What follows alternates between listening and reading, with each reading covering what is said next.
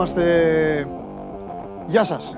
Καλώς ήρθατε στην καυτή έδρα του Σπορ 24. Είμαι ο Παντελής Διαμαντόπουλος και μόλις ξεκινάει άλλο ένα Show Must Go Live, ε, τελευταίο της ε, εβδομάδας, μιας εβδομάδας ζεστής, μιας εβδομάδας θερμής, μιας εβδομάδας η οποία φεύγει με την έναρξη της ε, Ευρωλίγκας. Αν βλέπετε λίγο και παίζει το ματάκι μου, είναι γιατί ο Στέφανος Τσιτσιπάς αντιμετωπίζει τον Χουρκάζ και είναι στο tie break, στο πρώτο set ε, το οποίο τελείωσε, το έχασε ο Τσιτσιπάς, είναι 6-6 και τώρα παίζουν τις τελευταίες ε, μπαλιές. Τέλος πάντων εδώ θα είμαστε και θα συζητήσουμε και γι' αυτό και για την εξέλιξη στην έκβαση της ε, αναμέτρησης αυτής. Λοιπόν, τα χθεσινά μαντάτα από το μέτωπο. Δύο ήτες για τις ε, εκπροσώπους μας με διαφορετικό ύφος, με διαφορετικό στυλ, εξάλλου διαφορετικά είναι και τα αθλήματα. Στο ποδόσφαιρο ο Ολυμπιακός συνεχίζει να παραπέει ευρωπαϊκά. Άλλο ένα παιχνίδι στο οποίο ιτήθηκε, άλλο ένα παιχνίδι στο οποίο η ομάδα έφυγε αποδοκιμαζόμενη από τον uh, κόσμο της. Υπήρξαν και κάποια παρατράγουδα με ποδοσφαιριστή. Θα τα συζητήσουμε αυτά. Έχουμε πάρα πολλά να πούμε σήμερα για τον Ολυμπιακό. Ο Ολυμπιακός ο οποίος έχει μια πλειάδα ποδοσφαιριστών, έχει πάρα πολλούς παίκτες, τα ξέρετε, μίλαμε τα ίδια. Ε, οι περισσότεροι από αυτούς που είδατε χθες δεν θα είναι στο Γεντικουλέ μεθαύριο το απόγευμα. Ο Ολυμπιακός θα έχει άλλη σύνθεση και αυτό είναι κάτι το οποίο κρατάει ελπίδες για τον uh, κόσμο του. Από την άλλη όμως υπάρχουν και οι νόμοι, οι άγραφοι του ποδοσφαίρου, η εικόνα μιας ομάδας που δεν μπορεί να τρέξει, που δεν μπορεί να κινηθεί, που σε συγκεκριμένα πόστα πάνω στο κήπεδο έχει πάρα πολλά κενά. Ε, ούτως ή άλλως όλα αυτά φυσικά είναι λάθη τα οποία μεταφέρονται με το πέρασμα των εβδομάδων. Λάθη που έχουν γίνει από το καλοκαίρι. Η άλλη ελληνική ομάδα η οποία ιτήθηκε είναι ο Παναθηναϊκός στο μπάσκετ. Έχασε με τρεις πόντους. Ο Παναθηναϊκός ο οποίος άφησε κάποια θετικά μηνύματα σε αυτό που όλοι περιμένουμε και αυτό που όλοι λέμε ότι δηλαδή φέτος θα είναι καλύτερος από πέρυσι. Έχασε με τρεις με τρεις πόντους 71-68 από την ε, Real Madrid. Η Real είχε τις απουσίες της, αλλά αυτό δεν έχει καμία σημασία. Αν θέλετε να το πω και λίγο, μπορεί να στενοχωρηθούν τώρα και οι φίλοι του Παναθηναϊκού, αλλά αλήθεια είναι, χάθηκε και μια ευκαιρία, είναι η πρεμιέρα, είναι το, είναι το ξεκίνημα. Νομίζω ότι ο Παναθηναϊκός μπορούσε να το αρπάξει το ματσάκι. Τέλος πάντων τα τιμημένα γυρατιά της ε, Real Madrid άντεξαν ένα τρίποντα από τον Σέρχιο Γιούλ ε, εκεί προς το φινάλε. Ήταν αυτό που όρισε και την εξέλιξη, την τελική ε, της α, αναμέτρησης. Εγώ κάθισα, θα πάμε, θα καλπάσουμε την σημερινή εκπομπή, δεν υπάρχει λόγος να καθίσω να σας ζαλίσω.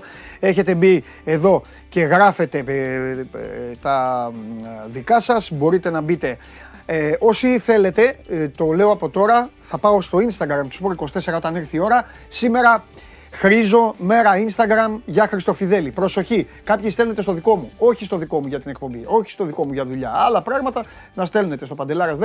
Όχι, στην, ε, όχι για δουλειά, παιδιά. Δεν απαντάω τώρα στο δικό μου Instagram. Και κάποιοι, κάνα δύο λένε, ε, σε παρακαλώ πολύ, ρώτα τον τάδε. Ε, παιδιά. Ε, σε μένα μου στέλνετε να ρωτάω. Τι, ε, το Instagram είναι για, για να περνάμε καλά.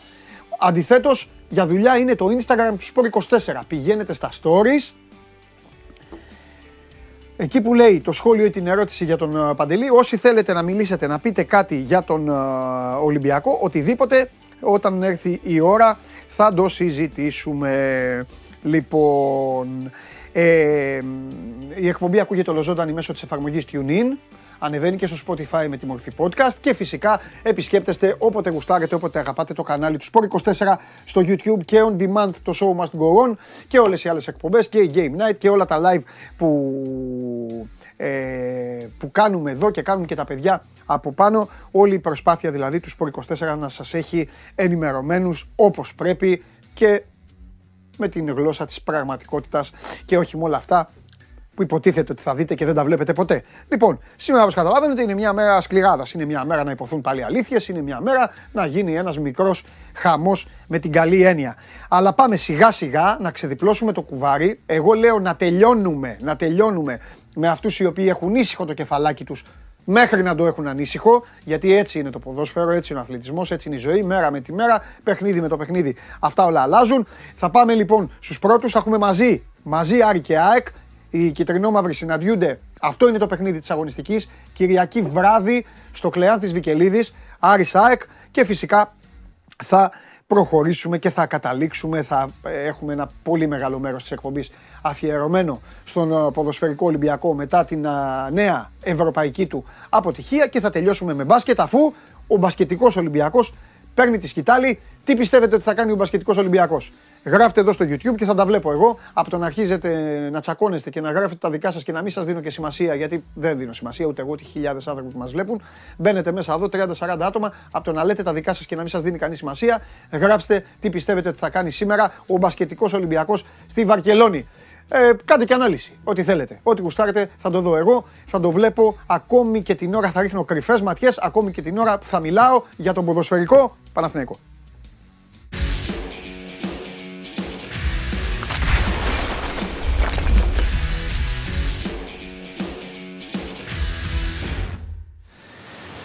Καλώς τον να.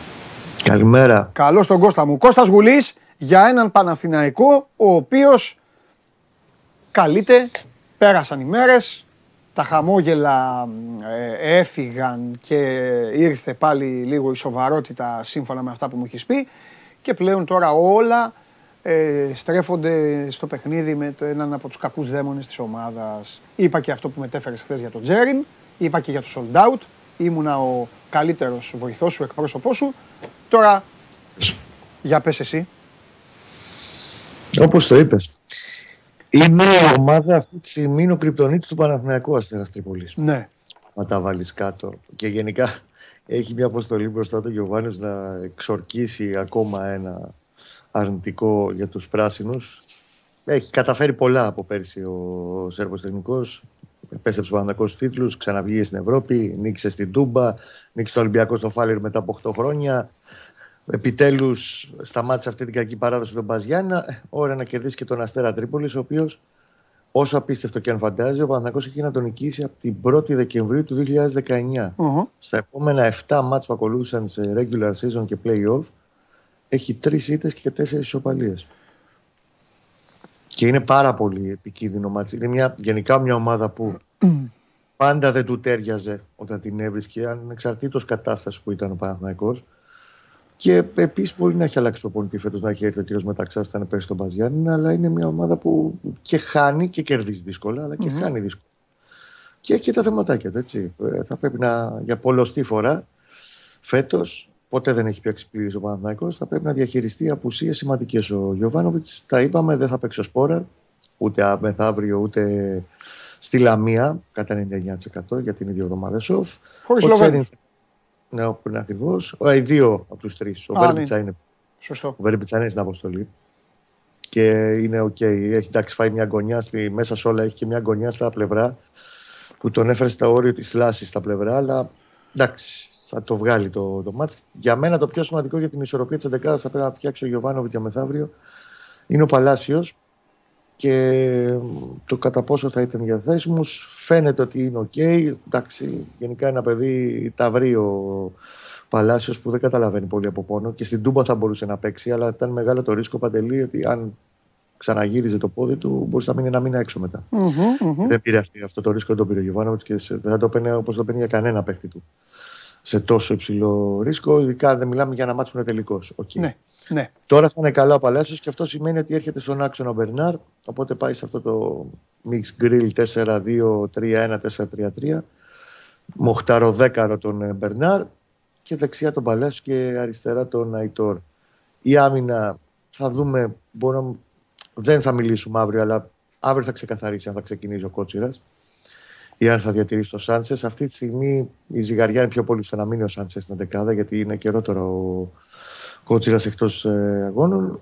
Θέλει συγκεντρωμένη την ομάδα του. Έχει κάνει πολλή κουβέντα στο πώς να διασπάει και γενικά πολλή δουλειά στην τακτική στο πώς θα πρέπει να διασπάς ε, μια διπλή ζώνη άμυνας και γενικά τις αντίπαλες γραμμές. Έχει παίξει πάρα πολύ στο κομμάτι της τακτικής τις τελευταίες τρεις μέρες ο Γιωβάνα της προπονήσει. Θέλει υπομονή. Δεν είναι, δεν είναι στη λογική να μπει να κυνηγήσει τον κόλλα το αυτά που λέμε τα κλεισέ, τα ωραία στο πρώτο 20 λεπτό. Υπομονή χρειάζεται το παιχνίδι και κυρίως να μην ε, επιτρέψεις σε αυτά τα τρία-τέσσερα όπλα που έχει ο Αστέρας να το χτυπήσουν γιατί εάν Να μην γίνει, να μην γίνει πάοκ, ρε παιδί μου, και να μην κάνει τον Αστέρα Παναθηναϊκό. Αυτό θέλει. Ακριβώς. Και αν ο Αστέρας βρει πρώτος γκολ, μετά είναι αρκετά πιο δύσκολο ναι. να μπορέσει να τον, ε, να τον διασπάσει ναι, ναι, και να φτάσει σε μια δρόμη. Γενικά είναι επικίνδυνο μάτς. Είναι συγκεντρωμένοι, τους έχει ο Γιωβάνοβιτς ε, στην Τζίτα. Πάει να παίξει μια λογική σαν να είναι χαρακτήρας δέμπι. Θα είναι γεμάτη λεωφόρος, ακόμα ένα sold out από χθες. Οπότε εντάξει, έχει τις προποθέσει mm. μπροστά του και στρωμένο το δρόμο για να το κάνει το 7 στα 7 και μετά να πάει για τη ναι. Λαμία. Όσοι πάνε, στη λεωφόρο, ναι, όσοι πάνε στη λεωφόρο να είναι έτοιμοι απλά να δουν μια ομάδα η οποία είναι λίγο περίεργη ε, και ναι. για καλό το λέω, ανεξαρτήτως θέσεων στη βαθμολογία. Εξάλλου πέρυσι κατάφερε να σβήσει Κώστα μου την προηγούμενη, τη χρονιά του κορονοϊού όπου ήταν χάλια. Είναι μια ομάδα η οποία είναι πολύ σφιχτή, είναι σφριγγυλή, χωρίς να ναι. σου γεμίζει το μάτι. Κάθεσαι, βλέπεις τον αστέρα και βλέπεις αρκετούς μπαλωμένους παίκτες μπορούν να κάνουν συνεργασίες, αλλάζουν την μπάλα, μεγάλες μπάλες διαγώνιες σε, σε κλειστούς χώρους. Και λες, εντάξει, αυτή η ομάδα μοιάζει λίγο ένας μικρός Άρης. Αν δε, τρίχες κατσαρές. Είναι μπαλωμένοι τύποι οι οποίοι μπορούν να γίνουν πολύ σφιχτοί, πολύ σφριγγυλοί. Είναι... Ναι, και σκληρή ομάδα πολύ. Ναι. Και μιας και είπαμε για τη Λαμία πριν, να πούμε και μια επιτοπιεστηρία του Παναθηναϊκού στη σύσκεψη που έγινε χθες για τα μέτρα ασφαλείας στην αστυνομική διεύθυνση πάνω τη Ιδιότητας.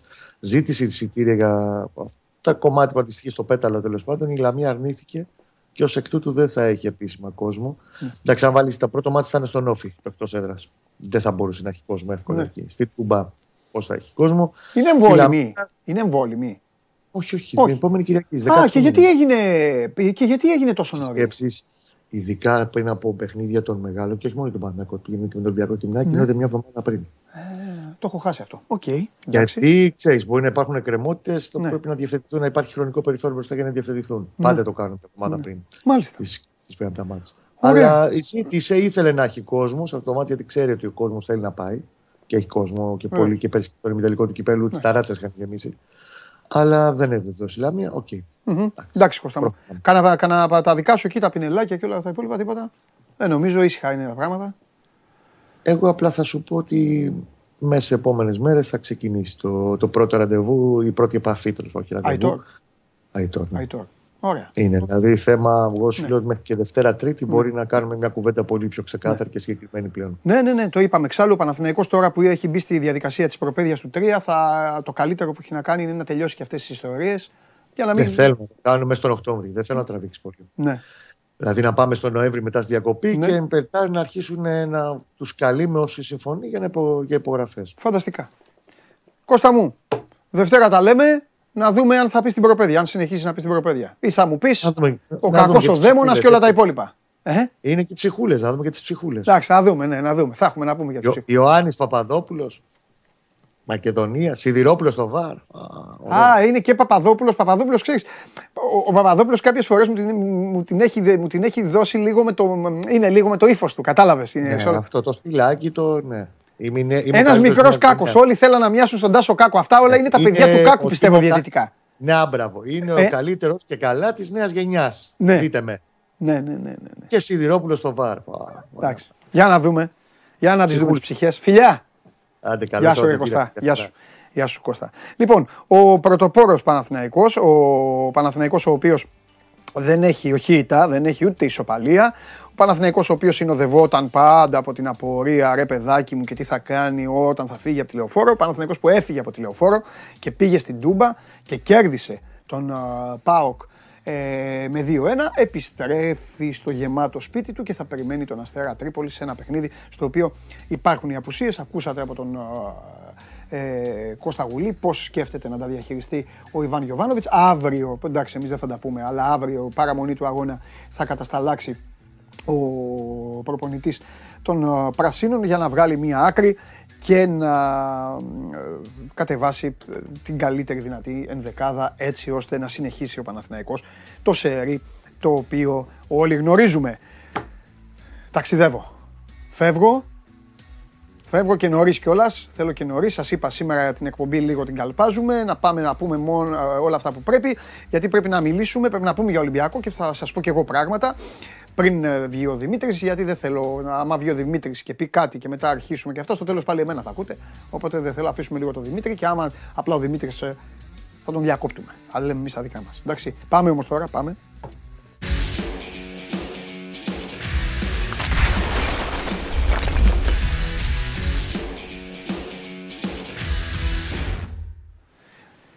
Μου λέει χθες, μου λέει χθες ένας ε, ένας μου στέλνει εκεί, μιλάγαμε, μιλά, μιλάγαμε για το Ρασβάν και τα υπόλοιπα και μου λέει κάποια στιγμή μια τρομερή αλήθεια η οποία δυστυχώς η κουβέντα του ανθρώπου αυτού ε, το, ε, τυχαία τώρα το συζητάω μαζί σου, το συζητάω μαζί σου γιατί ήταν πάω ο άνθρωπος. Μην το ρομάζει, δεν Ναι. έχει να κάνει με σένα.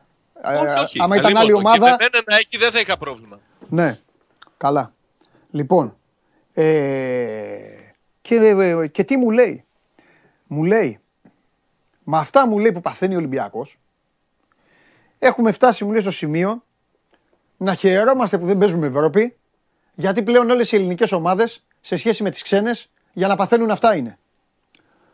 Μεγάλη Εντάξει, κουβέντα. γενικό, Τι, γενικό, γενικό. τι γενικό; Το συμπέρασμα. Ναι. Γενικό το συμπέρασμα. Μεγάλη κουβέντα είπε ο άνθρωπος. Εντάξει. Δεν το ξέρεις. Τι δεν το ξέρεις ξέρω. πώς θα μπορούσα να πάρει. Πιστεύεις άλλες ότι αυτός ο ομάδες στην ΠΑΟΚ, Ευρώπη. πιστεύεις ότι αυτός ο ΠΑΟΚ δεν θα πάθαινε τα ίδια από την Καραμπάκ; Μα δεν το, δεν το περιορίζω μόνο στον ΠΑΟΚ. Τι γενικό. Γιατί ρε; άμα βγε- πήγαινε κάποια από τις Δεν ελληνικέ τρέχουνε. ομάδες στου ομίλους. Ρε, δεν τρέχει το πρωτάθλημά σου, ρε. Θα... Βρε αγνέ και τίμιε, τίμιε ρεπόρτερ ελληνικής ομάδας. Τίμιε, Ναι. τίμιε αδερφέ μου. Δεν τρέχει το πρωτάθλημά σου. Δεν τρέχει, το φωνάζω σε αυτή τη ρημαδοεκπομπή από τότε που βγήκε. Για να το καταλάβετε όλοι. Δεν τρέχει το πρωτάθλημά σου. Αλλάζεις κανάλι και νομίζεις ότι χάλασε τηλεόραση. Δεν τρέχει. Πέρυσι έτρεχε. Ε, Γιατί ποιος σου είπε, γιατί, γιατί, γιατί, γιατί τι κάνει, πέρυσι τι κάνει. Γιατί έγινε. Πήγε μέχρι τους 8. Έλα ρε Σάββατο. Έλα, ρε, Σάββατο. Γιατί; Ε, εντάξει. Και εκεί βρέθηκε, και εκεί βρέθηκε μια, ε, μια ομάδα από κανονικό πρωτάθλημα και έφυγες. Έλα τώρα, Σάβα. Τι κοροϊδευόμαστε, ρε Σάβα. Ε, όχι. δεν Ε, νομίζω. τώρα. Τέλος πάντων, Εννοώ. λέγε πώς είναι η ομάδα. Οριακά. Όπα, τι ωριακά. Να σου Ε, πω, οριακά. Το στη παιχνίδι Λιβαδιά, με το Λιβαδιακό στη είναι Λιβαδιά πολύ είναι do or σημαντικό. die τώρα το παιχνίδι έτσι όπως έγινε. Αυτό δεν σου λέω. Α, Αυτό λέω. Δεν Τα έχει ίδια τώρα. πράγματα. Ναι, Είναι πολύ σημαντικό το παιχνίδι. ναι. Βαθμολογικά Ναι. οριακό, ψυχολογικά οριακό, για το κλίμα οριακό. ναι. Έχει τα προβλήματά του ο Ναι. Ρασβάν Λουτσέσκου. Νομίζω ότι το πιο σημαντικό εντοπίζεται ακόμη Ναι, στον Έλσον Ολιβέηρα. ναι. Να σου πω την αλήθεια, Παντελή, εγώ πιστεύω ότι μ, θα, θα είναι στην αποστολή, Έλα, θα, μωρέ, θα ξεκινήσει κιόλας. Αλλά το θέμα είναι ότι όσο κάνει ατομικό πρόγραμμα θεωρείται ε, αμφίβολος, Ναι. αναγκαστικά ο Λουτσέσκου πηγαίνει σε εναλλακτικά πλάνα, φαίνεται να δοκιμάζει και πάλι πράγματα, όχι αυτή τη φορά με τον Μπίσεσβαρ. ναι. οι περισσότερες δοκιμές του χωρίς τον Ολιβέηρα έχουν τον Άρη στην κορυφή της επίθεσης και τον νεαρό τον Κωνσταντέλια στην εδεκάδα. Πώς Ναι. θα το σκεφτεί, πώς θα το κάνει Μμμ. δύο μέρες πριν από το παιχνίδι θα φανεί νομίζω και σήμερα αλλά κυρίως τις επόμενες ώρες μέχρι να, να δούμε πού θα Μμμ. κατασταλάξουν τα, τα πλάνα του. Αλλά επαναλαμβάνω είναι πολύ ωραίο το παιχνίδι. Ο Πάουκ πρέπει να, να το κερδίσει. Δεν έχει πάρει παιχνίδι εκτός έδρας ακόμη. Λογικά έχει μείνει πίσω. Ακολουθεί και το παιχνίδι με τον Ολυμπιακό στο Καραϊσκάι. Καταλαβαίνει κανείς ότι χρειάζεται... Α, να μετά πάρει- από αυτό, μετά τη Λιβαδιά έχει Καραϊσκάκης. Δευτέρα, ναι. Ναι, Δευτέρα είναι, ναι. Ο Ολυμπιακός παίζει Δευτέρα και Σάββατο μετά με τον Πανετολικό. Μάλιστα. Α. Αχα. Καλά θα περάσουν και οι δύο. Τέλος πάντων, ναι, για πες. Ναι, ναι, ναι. Ε, αυτά. Ε, δοκιμάζει πράγματα. Δεν σου έχεις, είπα, τον δεν, έχεις, ε, δεν, έχει, δεν έχει καταλήξει, ε. Ο Τσιτσιπάς Όχι, κέρδισε 7-6 παιδιά το πρώτο σετ, 1-1 το δεύτερο. Πάμε.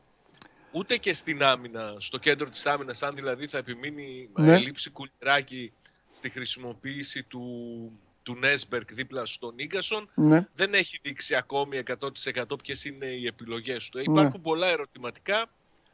Α, Περιμένουμε να δούμε και τις τελευταίες προπονήσεις για να βγάλουμε μια άκρη τι θα, τι θα Μμμ. κάνει. Επαναλαμβάνω, Μμμ. όσο και αν ο, ο Ολιβέηρα δεν έχει συμμετοχή στις προπονήσεις αυτής της εβδομάδας Ναι. από τη στιγμή που ήταν καθαρή η μαγνητική που έκανε, πιστεύω ότι και έστω και την τελευταία στιγμή θα είναι στην αποστολή και από εκεί και πέρα θα είναι στο θέμα, ε, στη διάθεση του, του Λουτσέσκου αν θα το χρησιμοποιήσει ή όχι στο παιχνίδι.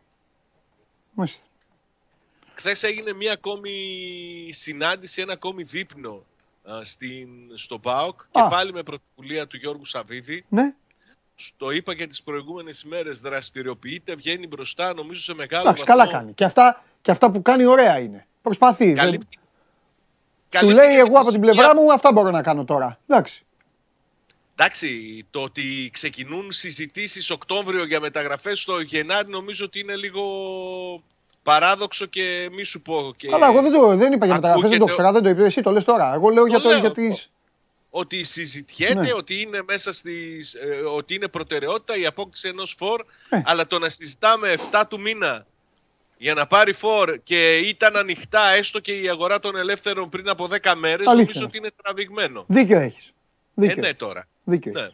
Πάντως φαίνεται να υπάρχει μια συσπήρωση, μια πίστη στο, στο πλάνο ότι παρά τις δυσκολίες, παρά τις κατραμπακές θα Ναι. είναι το μοναδικό που μπορεί να δώσει λύση και σε αυτό Ναι. θα πρέπει να επιμείνουν, να δούμε πώς θα το στηρίξουν από εδώ και πέρα. Εμένα μου κάνει, σου το είπα και τις προάλλες, εντύπωση Ναι. το γεγονός ότι βγαίνει μπροστά ο γιος του Ιβάν Σαββίδη, καλύπτει ως ένα βαθμό και αυτό το κενό που δημιουργείται με την απουσία του, του Προέδρου του ΠΑΟΚ εδώ και δύο χρόνια Ναι. από τις εκδηλώσεις. Εντάξει, του αυτό το, αυτό το κενό Σάβα καλύπτεται. Κάποια άλλα κενά είναι που δεν καλύπτονται. Δεν καλύπτεται το θέμα του φορ, δεν καλύπτεται το θέμα του στόπερ, δεν καλύπτεται κάποιες φορές το θέμα στα μπακ. Εκεί είναι το ζήτημα. Ο Τα Πάοκ. στόπερ νομίζω θα τη βρει την άκρη. Τα στόπερ είναι η θέση που έχει λύσεις από, από τα, τα μες, από Ναι. εκ των έσω που λένε. Ε, θα επιστρέψει κάποια στιγμή Ναι. και ο Μιχαηλίδης. Πάει καλά ο Κουλιεράκης. Ο Ίγκασον είναι ε, σημείο αναφοράς. Εμένα ο προβληματισμός μου έχει να κάνει κυρίως με το φόρ και ε, συμφωνώ μαζί σου ότι και στα μπακ υπάρχει ζήτημα στο Ναι. ΠΑΟΚ έστω και αν στηρίζονται νεαροί όπως ο Τσαούσης ή ο Λίρατζης. Ναι. Νομίζω ότι όσο περνάει ο καιρός Ναι. Η ποιότητα του ΠΑΟΚ στους πλάγιους αμυντικούς του λιγοστεύει. ναι. Αν σου θυμίσω ποιους Δίκιο. είχε μερικά χρόνια και αν δούμε και την πορεία, ποιοι αν- ήρθανε μετά από τον Μάτος και τον Γιαννούλη να φτάνουμε τώρα στο Ράφα Σοάρες που δεν είναι καν στην αποστολή, Ναι. έτσι. Ναι. Είναι πολύ μεγάλη Ναι. απόσταση. Ναι. Και δεν είναι, είναι και το θέμα αυτό που είναι το γενικό που κάθομαι και λέω για όλες τις ομάδες και φαίνεται και στον Πάοκ εκεί πίσω είναι το θέμα της, ε, τα στρεψίματα και η ταχύτητα. Θέλει. Εκεί τον χτύπησε ο Παναθηναϊκός εξάλλου.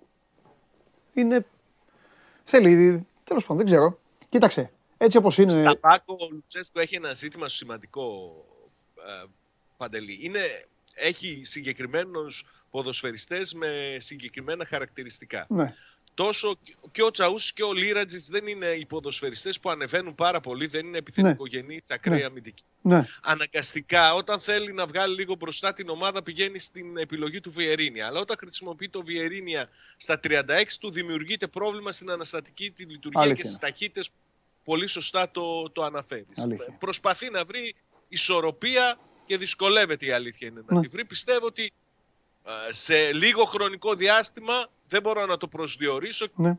θα τη βρει την άκρη. Ναι. Θα βρει ισορροπίες. Αλλά το θέμα είναι μέχρι τότε τι, τι θα έχει καταφέρει να κάνει. Μάλιστα. Ε, να σου δυσκολέψω τη μέρα.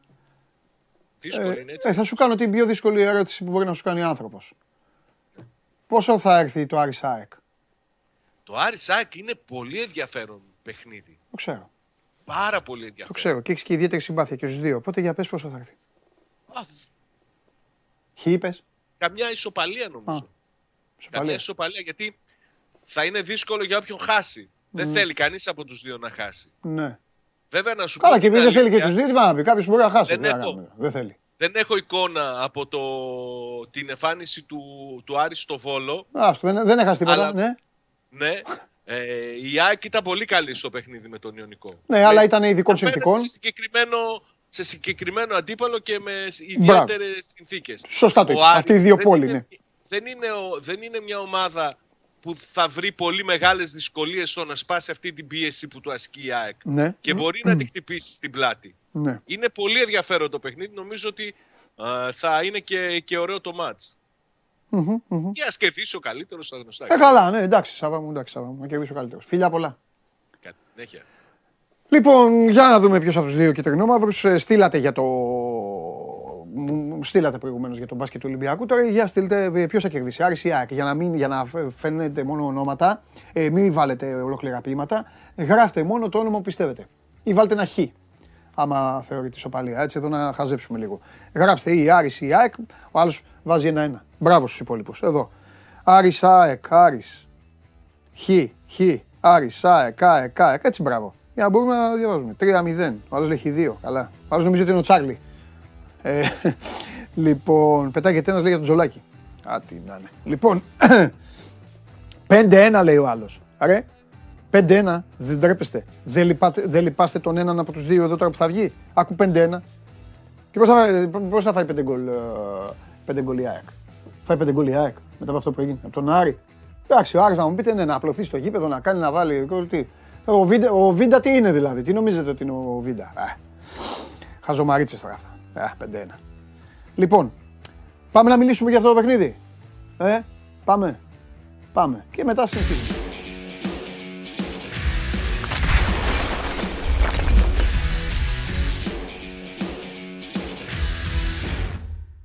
Να τα τα παιδιά. Εδώ είναι. Χαίρετε. Καλώς τους. Γεια σου Δημήτρη μου, γεια σου Βαγγελάρα. Κάτσε να φτιαχτώ εδώ. Οπ, εντάξει. Λοιπόν, Χαίρετε και στους δύο. Καλημέρα. καλημέρα. Ε, ωραίο παιχνίδι. Περιμένω πώς και πώς με ενδιαφέρον. Έχω κόψει να λέω, έχω κόψει να λέω, συνέλαβα τον εαυτό μου πέρυσι να λέει συνέχεια «Αχ, περιμένω να έρθει Κυριακή, περιμένω να έρθει Κυριακή» και κάποια στιγμή είπα ότι λέγοντας ότι περιμένω, περιμένω, ε, ε, ε, πες το, ε, ε, ένα κολοπέκνιδο να έρθει, ε, τρέχει η ζωή μας και στο τέλος θα πεθάνουμε. Οπότε λέω απλά, άσο να έρθει το παιχνίδι για να το δούμε. Χριστουγεννιάτικα. Με Ναι. πιάσαν αυτά, Ε, ναι, Βαγγελάρα μου. Με πιάσαν αυτά τα ωραία, αυτά, αυτά τα δικά σου. Λοιπόν, κύριε Χαλιάπα, Παρακαλώ. τι Άρη θα δούμε, τι Άρη θα θαυμάσουμε, αν τον θαυμάσουμε ή θα δούμε πάλι τίποτα βολιώτικα, βολιώτικα κόλπα. Γιατί η ΑΕΚ πνίγει ψηλά και πιστεύω ότι θα πάει να το κάνει αυτό και στο Βικελίδης. Δεν θα Ναι. καθίσει να... Ναι. Αυτά που λένε ο φιλοξενούμενος κάθεται, περιμένει να βγει στην κόντρα και αυτά. Τρίχες. Ο Αλμέιδα δεν Ναι. νομίζω θα το κάνει. Αν το κάνει θα το μαλώσω. Για πες. Εντάξει, κοίταξε, εξαρτηθεί πάρα πολύ και η εικόνα του Άρη από το τι θα επιλέξει να κάνει και η ΑΕΚ στο γήπεδο. Εντάξει, προφανώς αυτό. Αλλά το θέμα είναι όσον αφορά στα του Άρη ότι μπορεί να δούμε πάρα πολλές ε, αλλαγές σε σχέση με τα προηγούμενα παιχνίδια. δηλαδή, Α, δηλαδή για πες, ε, ενδιαφέρον αυτό. Από την αρχή της εβδομάδας έχουν δοκιμαστεί πάρα πολλά πράγματα από τον Άλαν Πάρντιου. Δεν θα εκπλαγούμε αν δούμε και πάνω από τρει-τέσσερι αλλαγές στην δεκάδα. Τι να εκπλαγούμε; γιατί- Ε, αφού έβαλε τον Μπίξμαν και τον άφησε τον Γκρέι έξω, κάνει, τα, έχει αρχίσει Ναι. ήδη να κάνει τέτοια. δεν ικανοποιήθηκε καθόλου από το παιχνίδι στο Βόλο, την περασμένη Κυριακή στο Πανθεσσαλικό και ε, αυτή την εβδομάδα έχει δοκιμάσει ε, σχεδόν όλους τους ε, ποδοσφαιριστές που έχει στη διάθεσή του ε, να δούμε ποιοι θα ξεκινήσουν. Δηλαδή μπορεί να δούμε ας πούμε το Ζερβινιό για πρώτη φορά βασικό. Ε, ο οποίος Ζερβινιό ήταν καλός ε, όσα λεπτά αγωνίστηκε κόντρα στο Βόλο. Ε, μπορεί να δούμε τον ε, Edwin Rodriguez από την Ονδούρα που ήρθε ε, στις τελευταίες ημέρες μεταγραφικής περίοδου ε, και ακόμη δεν έχει πάρει λεπτά συμμετοχής. Γενικότερα ε, δεν έχει ανοίξει τα χαρτιά του Άγγλος τεχνικός. Ε, Το αυτή την Ζερβινιό, ώρα είναι- άμα τον, άμα τον ρίξει, πού θα, πάει να το, πού θα πάει, πιστεύεις να τον αμολύσει; Θα πάει να τον στείλει πάνω στο Ρώτα, ή θα τον. ε, Γιατί μπορεί να παίξει αυτός και θα δεν έχει προβλήματα τέτοια. Ή θα τον πάει να, Αρισ- για να κρατήσει το αριστερά. Μοχάμαντι πίσω. Αν τον κρατήσει. Αριστερά. Αριστερά της επίθεσης του Άρη. Αριστερά, μπράβο. Να τον πετάξει πάνω στο Ρώτα. Αριστερά της επίθεσης του Άρη. Γιατί όσε φορές έχει αγωνιστεί. ο Έξυπνο. είναι. Ζερβινιό, Και εγώ θα αλλά το έκανα και αυτό. αριστερά Αν είναι έχει καλός παίξει. Ζερβινιό. Ναι, αριστερά έχει παίξει. Ναι. Ε, αυτή τη στιγμή δηλαδή Ζερβινιό ή Τούρμπιν να ξεκινήσει Α. αριστερά. Ε, ναι, ε, Τι εννοείς ε, αριστερά; ο Όπα. Ζερβι- Α, ή, ή. Ναι, Α, ναι, νόμιζα ότι είπες και Ζερβινιό τους δύο ή- και λέω τι είπε όχι, τώρα, ναι. Ζερβινιό ή Τούρμπε θα ξεκινήσει. Ε, αριστερά, δεν- γιατί δεξιά είναι καπαρωμένη θέση. Την έχει ο Μαντσίνη. Μαντσίνη, Δεν είναι μια χαρά. θέση από εκεί κανεί άλλος. Είναι ο Ναι. Μαντσίνη από τα δεξιά.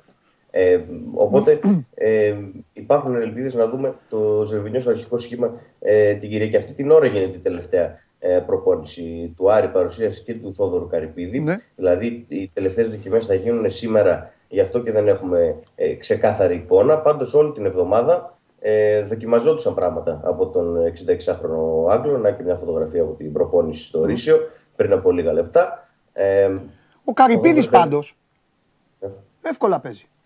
Ε, ε, ναι, τελευταίο καιρό είναι σε πολύ καλή ε, κατάσταση. βέβαια. από κάτι, από κάτι παίκτες μια χαρά είναι. Fit, Λοιπόν, πολύ για πες. fit. Τι είπες, Βαγγελή. Πολύ fit. Ναι, Φαίνεται μια fit. χαρά είναι. Λοιπόν, για λέγε. Ναι. Ε, και περιμένουμε να δούμε φυσικά και ποιος έχει ξεκινήσει και πίσω, έτσι. Ναι. Γιατί μάλλον τον Εκουλού θα δούμε αντί του Πίρσμαν που δεν έπαιξε καλά την περασμένη εβδομάδα σε μια θέση που δεν ήταν ε, δικιά του. Πάντως ο, ο Πάρντιου, για αυτό που είπες για το αν θα πιέσει η ΑΕΚ, αν θα προσπαθήσει να ε, μείνει ψηλά και να ε, προσπαθήσει να μην βγάζει την, την μπάλα ο Άρης εύκολα από την άμυνά του. Δεν το χαλάει κιόλας νομίζω. Γιατί ο Άρης πίσω. Για, ε, για έλα να το συζητήσουμε λίγο, γιατί τώρα ε, εσύ φταίει. Ήθελα να πω στο Βαγγέλη. Τι εννοείς δεν τον χαλάει, δεν τον χαλάει να έρθει η ΑΕΚ ψηλά, γιατί θα βγάλει μεγάλες μπάλες εννοείς να, να τη βρει στην πλάτη; έχει δείξει ότι μέχρι στιγμής και έτσι πως το πάει από την αρχή της σεζόν, ναι. επειδή δεν είναι τόσο δουλεμένη ομάδα απέναντι σε κλειστές άμυνες, το ναι. λέγαμε και το προηγούμενο χρονικό ναι. διάστημα, όσα γκολ έχει βάλει, έχει μπορέσει να τα ε, βάλει από μεγάλες μπάλες, είτε του Φαμπιάνο είτε ναι. του Νταμπό, στην πλάτη τη άμυνα. Ναι, αυτό βέβαια ποδοσφαιρικά, αυτό ποδοσφαιρικά καταλαβαίνεις ότι ε, επειδή το ένα φέρνει το άλλο, σημαίνει ότι δεν θα κρατήσει μπάλα, δεν θα πάρει κατοχή της μπάλας. Δεν μπορείς να έχεις μπάλα ναι. όταν ο άλλος σε πιέζει τόσο καλά, θα ψάξει μπάλες. Δηλαδή ναι. θα έχει ναι. μία τακτική φιλοξενούμενου μες στο σπίτι του. Ναι, Καταλαβαίνεις πώς το λέω. Η ΑΕΚ θα το πιέσει, ναι. ναι. Αν, αν δει ότι η ΑΕΚ θα προσπαθήσει να ε, τον πιέσει, δεν νομίζω ότι ο Άρης θα προσπαθήσει να πάει να βγάλει την μπάλα ε, από χαμηλά και να πάει με διό. Τους φοβάται να σου πω την αλήθεια ο Πάρντι. Α. Άρα, ναι, τους φοβάται τους χάφτου. Άρα θα ψάξει μπάλες.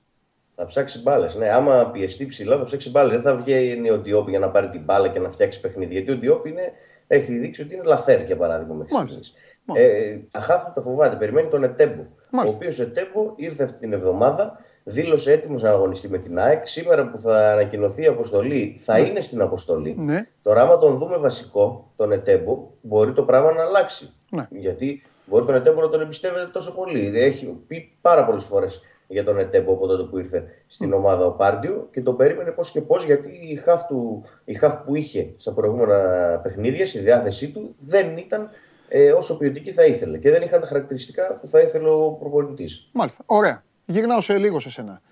Κατάλαβες πώς μια ομάδα αλλάζει τη σελίδα της λοιπόν κύριε Βαγγέλη και πραγματικά μπορεί να παίζει σύγχρονο ποδόσφαιρο και να αναγκάζει και τον αντίπαλο σε άλλου είδους τακτική όταν έχει παίκτες να πιέσουν, να πάρει μπάλες και να κάνει. Κατάλαβες; Γι' αυτό η ΑΕΚ αυτή μέχρι τώρα δεν έχει καμία σχέση με όλα αυτά που βλέπαμε τα προηγούμενα χρόνια. Αυτό. Εντάξει, είναι, είναι θέμα πολλών παραγόντων, φυσικά παικτών. Έχει πιο ποιοτικούς παίκτες, είναι η αλήθεια. Νομίζω ότι έχει κάνει πολύ καλή στόχευση στις μεταγραφές της. Δηλαδή πήρε παίκτες, επειδή και ο προπονητής ήταν πάρα πολύ μέσα σε αυτή την ιστορία των μεταγραφών και επί της ουσίας αυτός καθόρισε και την τελική εξέλιξή τους, πήρε παίκτες οι οποίοι εξυπηρετούν απόλυτα το πλάνο του. Ήξερε τι έπαιρνε. Mm-hmm. Έτσι, αυτό είναι πολύ σημαντικό mm-hmm. για ένα προπονητή. Mm-hmm. Γι' αυτό και προφανώς όλα όσα επιχειρεί μέχρι τώρα, τα οποία ε, στην αρχή μας ξένιζαν και σε έναν βαθμό. Γιατί σε ξύνιζαν, δηλαδή... Βαγγέλη μου, είναι το σύγχρονο ποδόσφαιρο αυτό. Θέλω να μου πεις γιατί σε ξύνιζε. Πες μου τι σε ξύνιζε.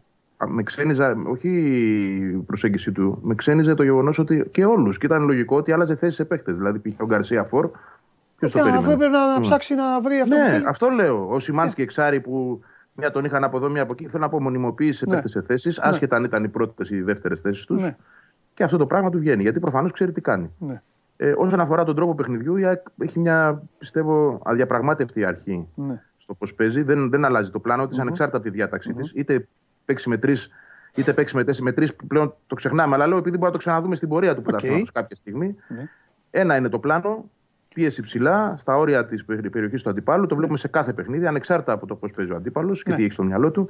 Και αυτό με τις μακρινές μπάλες που σωστά είπε ο Δημήτρης, ότι θα το προσπαθήσει ο Άρη να το μεταλλευτεί, γιατί η Άκη θα την έχει ψηλά την αμυνά της. Έτσι παίζει. Εκεί λοιπόν είναι το θα θέμα. Θα το αποτρέψει με την πίεση. Αυτό Εκεί είναι το θέμα. Η Άκη κινδυνεύει από δύο πράγματα. Πρώτον, από την κακή βραδιά.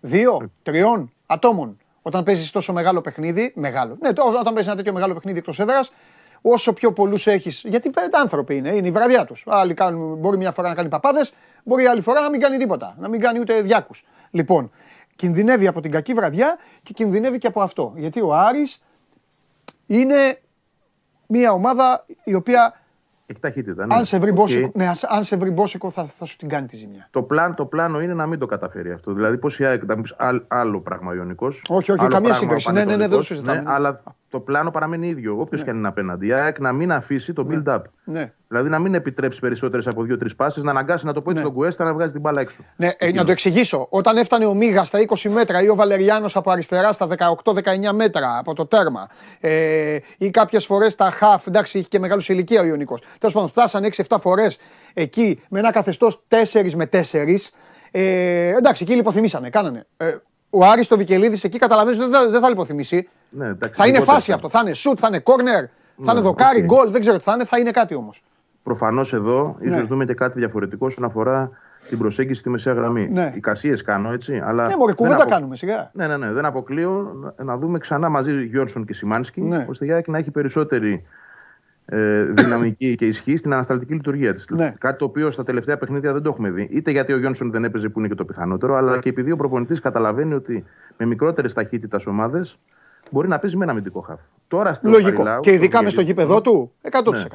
δεν αποκλείω να δούμε το Γιόνσον Σιμάνσκι, το οποίο σημαίνει και μια διαφορετική προσέγγιση, τουλάχιστον όσον αφορά στην πίεση, στα μαρκαρίσματα, στο βάθος που μπορεί να δώσει Ωραία. πίσω. Και πάει ο Πινέδα αλλού, Λίγο πιο μπροστά. Αν γίνει αυτό, έτσι. ναι, και θε- βγαίνει ένας επιθετικός. Τι κάνει; Εκεί θα παίξει είναι το- 4-2-3-1 δηλαδή; Εκεί είναι το μεγάλο δίλημα. Αν θα, δηλαδή, θα θυσιάσει τον Γκαρσία, τον Αραούχο για να βάλει τον Πινέδα πιο μπροστά. Ναι.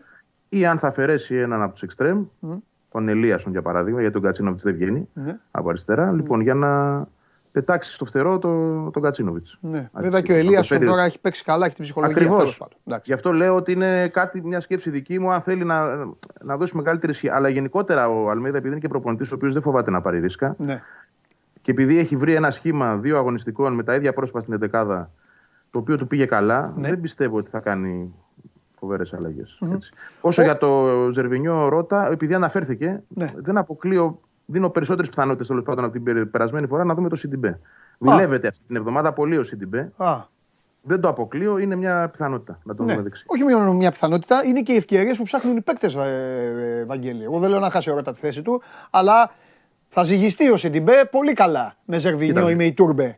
Ε, ναι. Και αν Κοίτα, πάει και Σιντιμπέ καλά, μετά σου λέει ο κάθε ΑΕΚτζής θα λέει: Ελά, ε, ε, νάτος, Εδώ είναι. Έχει μια τερά- τεράστια πείρα πίσω του. Έτσι, Ε, βέβαια, τεράστια μια καριέρα εμπειρία. ακριβώς, ακριβώς. Καριέρα είναι 30 χρονών, δεν είναι κανένας που ήρθε στα τελευταία του. Πολύ και σωστά. νομίζω ότι ήρθε για να είναι βασικός, δεν ήρθε για να Ναι, παίζει ναι, ο Ρότα. ναι, ναι, ναι, ναι. Δεν ξέρω αν θα είναι η αρχή στο Βικελίδης. Δίνω καλές πιθανότητες πάντως Ναι. για να είναι. Πείτε μου κάτι, θα γραφτεί η ιστορία, θα δούμε 22 ξένου. Πιθανό. Αν γίνει αυτό που σου είπα με το Σιντιμπέ, η ΑΕΚ θα έχει σίγουρα μια δεκάδα ξένων. Ναι. Καλά. Μόνο εσύ. Ρώτα είναι αυτή τη στιγμή εν δυνάμει βασικός. Δημήτρη, εσένα δεν σε ρωτάω, τι να πεις. Δεν απαντάω καν. Ναι, έτσι. Έτσι. Μάλιστα. Ε, το ε, ε, ε, κόσμο, Δημήτρη, θα φουλ, ε, έκλεισε τα πήραν τα εισιτήρια. Κοίταξε, αυτό είναι σημαντικό να το αναφέρω γιατί ε, έδειξε πάει για πρώτη φορά να φουγκράζεται τον κόσμο και τη δυσαρέσκεια που υπάρχει. Γιατί κάθε φορά, κάθε χρονιά είναι σε λούπα ε, του πρώτους ε, μήνες. Πάλι με ευρωπαϊκό αποκλεισμό νωρίς, σφαλιάρες από επαρχιακές ομάδες κτλ, κτλ. Και έβαλε πολύ χαμηλά εισιτήρια. Δηλαδή εισιτήρια σε ένα 2, 3, 4, 5 στα 15 ευρώ και στα επίσημα στα 20 ευρώ. Ναι. Καταλαβαίνει κανείς ότι ε, λογικά θα είναι γεμάτο το γήπεδο. Ε, έχει πολύ χαμηλά εισιτήρια σε σχέση με προηγούμενα ντέρμπι. Οι τιμές τους είναι χαμηλές και ο κόσμος λογικά θα στηρίξει και την Κυριακή. Εντάξει, όπως στηρίζει τα τελευταία χρόνια. Ε, αλλά έδειξε η ΠΑΕ ότι αφουγκράζεται επιτέλους τον κόσμο γιατί τα, στα προηγούμενα ντέρμπι ήταν πολύ ακριβά τα εισιτήρια και βρήκε ένα μάτσο τώρα μετά την ήττα ε, και η ΠΑΕ Άρης να τα κατεβάσει και να δώσει την ευκαιρία και σε αυτούς που δεν μπορούσαν να δώσουν το παρόν την Κυριακή στο γήπεδο να δώσουν. Η προπόληση δεν είναι τόσο πολύ ικανοποιητική, μπορώ να σου πω σύμφωνα με πληροφορίες, αλλά η λογική λέει επειδή έχει και μπάσκετ την Γιατί Κυριακή. ξενέρωσαν με το βολό ή έτσι. Ή θα πάνε Ξενέρωσε τελευταία πολλούς στιγμή κόσμος είναι. Με το βόλο. Ξενέρωσε πολλού κόσμου με το βόλο, να σου πω την αλήθεια. Γιατί Ναι, πηγαίνει ρε παιδάκι ένας μου, αλλά 20 έξι, και- ε, ε, πόσα μάτς. Έξι μάτς έχουν γίνει. Εντάξει τώρα. Ναι, όχι. Και η εντάξει, ΑΕΚ θα πάει και η κόσμος. ΑΕΚ δύο ήττες έχει. Απλά θέλω να σου πω ότι κάθε χρόνο, τους πρώτους δύο μήνες, ο Άρης κάνει ακριβώς τα ίδια. Ευρωπαϊκό αποκλεισμό νωρίς και ε, δύο-τρεις φαλιάρες από επαρχιακές ομάδες κερδίζει ένα-δυο τέρμι. Ναι. Δηλαδή είναι ακριβώς το ίδιο. Δεν Άμα πρέπει να δεις τις ξενερώνουν πρώτες όμως. χρονιές. Γιατί δεν πρέπει να θεωρούν όταν ξεκινάει η χρονιά ότι θα πάρουν σίγουρα το πρωτάθλημα. Εγώ νομίζω ότι αυτό παθαίνει ο Άρης. Πρέπει να πάει πιο φρόνημα. Λίγο. Δεν είναι κανεί ότι σίγουρα θα πάρει το πρωτάθλημα. Ε, Απλά- καταλαβαίνεις τι εννοώ τώρα. Ναι, εντάξει. Όταν τέθηκε ο στόχος, εντάξει, ανέβηκε και ο πύχης από ό,τι καταλαβαίνεις. Μπορούσε να μην τεθεί δημόσιο ως στόχος το πρωτάθλημα. Αυτό είναι λάθος. Αν ο Άρης δεν πάει και πρωτάθλημα τελικά, είναι λάθος του μεγαλομετόχου. Δεν Ναι. είναι λάθος του κόσμου Ναι. που άκουσε το μεγαλομέτωχο να λέει ότι είναι στόχος το πρωτάθλημα. Μπορούσε να μην το πει, αν δεν είναι στόχος. Ναι. Τελικά. Πάντως την Κυριακή, επειδή έχει και μπάσκετ νωρίτερα, έχει Άρης Παναθηναϊκός στις 4 στο Νίγκαλι Χολ. Ναι. Η λογική λέει ότι θα πάει ο κόσμος πρώτος στο μπάσκετ και μετά θα πάει και στο Εντάξει, το ποδόσφαιρο συνδυάσουν. κατευθείαν. Όταν, συν- όταν συνδυάζονται ε, τα παιχνίδια και είναι και τα δύο μεγάλα μάτια, συνήθως ε, και τα δύο γήπεδα είναι γεμάτα και στο μπάσκετ και στο ποδόσφαιρο. Ωραία. Λοιπόν, Βαγγέλη, ξεσκεφτόμουν. έχει και, την ξε... έχει και το ξεχωριστό του το παιχνίδι που έρχεται και είναι δύσκολο και έρχεται μετά και από όλο αυτό το δεκαήμερο της ο Παπαρένα. Ε, σαφώς. Ε; Σαφώς. Μετά από όλο αυτό, δηλαδή τώρα... Μετά από γιορτή πας σε μάχη. να Ναι, το πω ναι, έτσι. μπράβο, ναι, μπράβο. Δηλαδή δεν είναι ρε παιδί μου, δεν πας στη λιβαδιά. Ω, Εννοείται. Πας στο ακριβώς αντίθετο. Ναι, δηλαδή, ναι, ναι, ναι, ναι. Εκεί που είχες ένα γήπεδο που ζούσε για την επιστροφή, Ναι. Με Άρεσε γένεια πριν, πανηγύρια. με γιορτή, με Ναι. χαμό, ναι. τώρα πας σε ένα γήπεδο που περνάει δύσκολα είναι η αλήθεια. Ναι. Και η ατμόσφαιρα είναι δυναμική εναντίον της. Δεν θέλω να πω εχθρική, αλλά είναι τέλος πάντων πολύ Ναι. φανατική, φανατισμένη. Και έτσι πρέπει να είναι και στα ντέρμπι. Δεν έχω κάποιο πρόβλημα. εγώ. Όχι, έτσι τα πρέπει, μπουκάλια, έτσι τα πρέπει. μπουκάλια να μην πέφτουν και όλα αυτά και όλα εντάξει. Ναι. Δηλαδή έτσι, και η ΑΕΚ έτσι θα αντιμετωπίζει. Έτσι, έτσι. Το γήπεδο τους κάθε αντίπαλο. Αυτό είναι δηλαδή το normal. Γιατί ε, εγώ δε- δεν αντέχω αυτές τις χαζομάρες ότι τα βλέπω να, να γράφονται ήδη ότι ο Άρης μας περιμένει πώς και πώς και να κάνει ατμόσφαιρα. Δηλαδή, Ε, και αυτά τι τα να κάνει ο Άρης, να λέει προπατήρια. χαροπά τα δυο μου χέρια τα αυτό. χτυπώ. Όχι και καλά ότι μόνο την ΑΕΚ περιμένει για να Γιατί βγάλει όταν το- πάει ο Άρης στην ΟΠΑ Παρένα, τι θα κάνουν οι Αγκτζίδες. Ακριβώς, το ίδιο Θα πράγμα. είναι. τραγουδάνε Άρη, καλώς ήρθες. Τι να κάνουμε, κάτι- έτσι είναι το ποδόσφαιρο. και κάτι- Απλά κάτι στην επέκταση. Ελλάδα. Στην Ελλάδα, Βαγγέλη μου, παρεξηγούν τα φυσιολογικά, κατάλαβες; Την καυτή έδρα με τη φωνή, με το μπιζάρισμα, όλο αυτό. Το, το, το, τα, τα εξομοιώνουν με, τις, ε, πες το, με τον καρκίνο, με τα καπνογόνα, με τα αντικείμενα στο κεφάλι του παίκτη. Λες και ο παίκτης έχει καμιά ώρα και σαν πάει να φάει αντικείμενο. τώρα. Πάει να κάνει τη δουλειά του. Τέλος πάντων. Κατ' επέ- κατ' επέκταση για να μείνουμε και στο αγωνιστικό που αυτό Ναι. μετράει πιο πολύ. Ε, είναι μια διαφορετική απέτηση διαχείρισης πλέον από τον προπονητή. Ναι. Ε, δηλαδή, δύσκολη ήταν η διαχείριση, εγώ θα πω και πριν από το παιχνίδι με τον Ιωνικό. Α ήταν ένα εύκολο μάτσο όπως εξελίχθηκε. Έχει σημασία το πώς θα βάλεις τους παίκτες σου μέσα σε αυτό το κλίμα που είναι πρωτόγνωρο για όλους και για όλο τον οργανισμό, θα έλεγα, όχι μόνο για τους παίκτες. Και τώρα πάμε σε κάτι άλλο, το οποίο επίσης απαιτεί αλλαγή στο τσιπάκι. Δηλαδή, άλλη εντελώς διαδικασία, άλλο πνεύμα αγώνα, άλλη ατμόσφαιρα και το καθεξής. Ε, θα δούμε και εδώ δηλαδή την πνευματική ετοιμότητα που θα έχει η ομάδα με τον Αλμέδα να δει πολύ μεγάλη βάση πάνω σε αυτό. Ήδη δηλαδή έχει ξεκινήσει συζητήσει Ναι. μέσα στην εβδομάδα Ναι, ναι, ναι. για να αλλάξει το σκεπτικό. Έτσι. Και να δούμε και την ΑΕΚ πάλι σε ένα δεύτερο δύσκολο μάτσα από τη στιγμή που το πρώτο το έχασε. Έχεις εκεί τα γυαλιά εσύ του φίλου σου, αλλά τα, το, το έχασε. Ε, Δεν τα έχεις- έχω εδώ τώρα. Αύριο, τα, τα κρατάω για την ρεβάνς. Έτσι. έτσι, έτσι. Και όχι τίποτα άλλο. Δεν μπορείς τη Δευτέρα να βάλεις κίτρινα γυαλιά άμα ε, γίνει οτιδήποτε, γιατί είναι ίδια τα χρώματα. Κατάλαβε. Θα λέει ο Δημήτρης, τι τη ΑΕΚ είναι τα γυαλιά. Δεν είναι. ναι, ναι, ναι. Λοιπόν, Ε, έχω πάντως ένα ζευγαράκι. Δημήτρη, για ποιος κάθε φύριζει. περίπτωση. Ο φίλος μας ποιος είναι, ποιος είναι ο φίλος μας; Γκουστάβο Κορέα. Εντάξει. Πορτογάλος. Εντάξει. Εγκρίνεται, εντάξει. Τώρα εντάξει, θα το δούμε. Τι είναι σου. Α, θα τον δούμε. Εντάξει, Δημήτρη. Θα το δούμε. Λοιπόν, άντε παιδιά, άντε να δούμε το μάτς και τη Δευτέρα να τα πούμε μαζί πάλι όλοι. Φιλιά. Καλή Γεια, συνέχεια, γεια. καλό Σαββατοκύριακο. Γεια σας, γεια σου Δημήτρη, γεια σου Βαγγέλη. Άρη Σάεκ, το καλό παιχνίδι της ε, αγωνιστικής. Α, Να σας πω και πώς είναι, είπα σε λίγο. 9 και 4, έτσι. Είναι το παιχνίδι. Δεν σας έχω πει και, τα... δεν σας έχω πει και, το, και, και το πρόγραμμα. Ντροπή μου. Ντροπή μου. Πριν πάρουμε τώρα, μιλήσουμε για Ολυμπιακό. Τι έχω να πω τώρα. Μισό λεπτό. Τρώγεστε εσείς εδώ μεταξύ, εδώ οι Ολυμπιακοί μεταξύ σας. Γιατί τρώγεστε. Από απλά τα πράγματα. 5-3 κερδίζει ο Τσιτσιπάς στο δεύτερο σετ. Κάρτε Τσάρλι θέλω τώρα.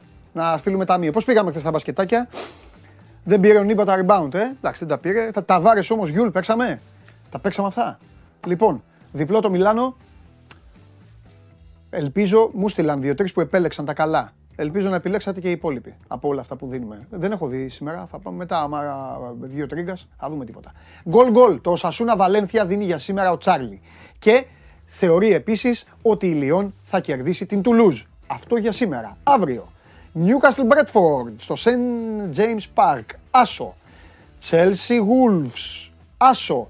Και ε, Chelsea Wolves άσο, ε, με κεκτημένη ταχύτητα από το 3-0 με τη Μίλαν. Για να δούμε. Και Ατλέτικο Μαδρίτης Χιρόνα και αυτό άσος.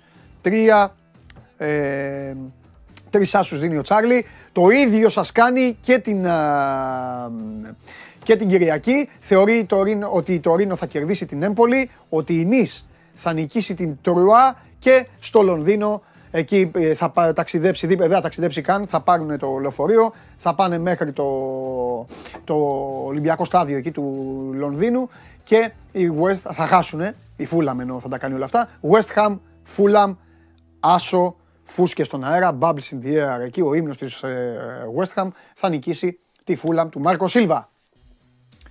Λοιπόν, αυτά. Άντε, πάρτε και μια ανάσα. Κατέβασε το νέο app του Sport 24 και διάλεξε τι θα δεις.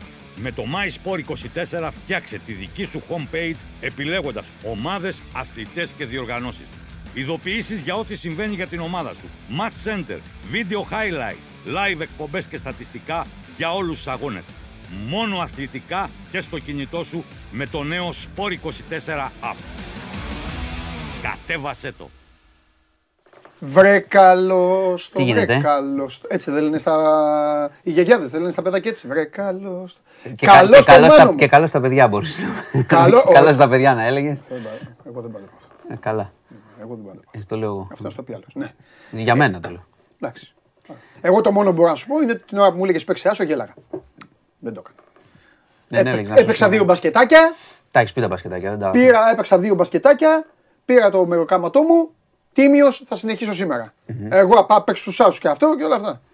Εντάξει, μέχρι το 60 κάτι Η στιγμή το που πάλευες. ξεκαρδίστηκα, χθες, ελεηνό τώρα δεν γίνεται να μην το πω. Η στιγμή που ξεκαρδίστηκα είναι τη στιγμή που βάζει ο Ανσαριφάρ τον γκολ στη United. Εκεί πέθανα στο γέλιο. Αυτό.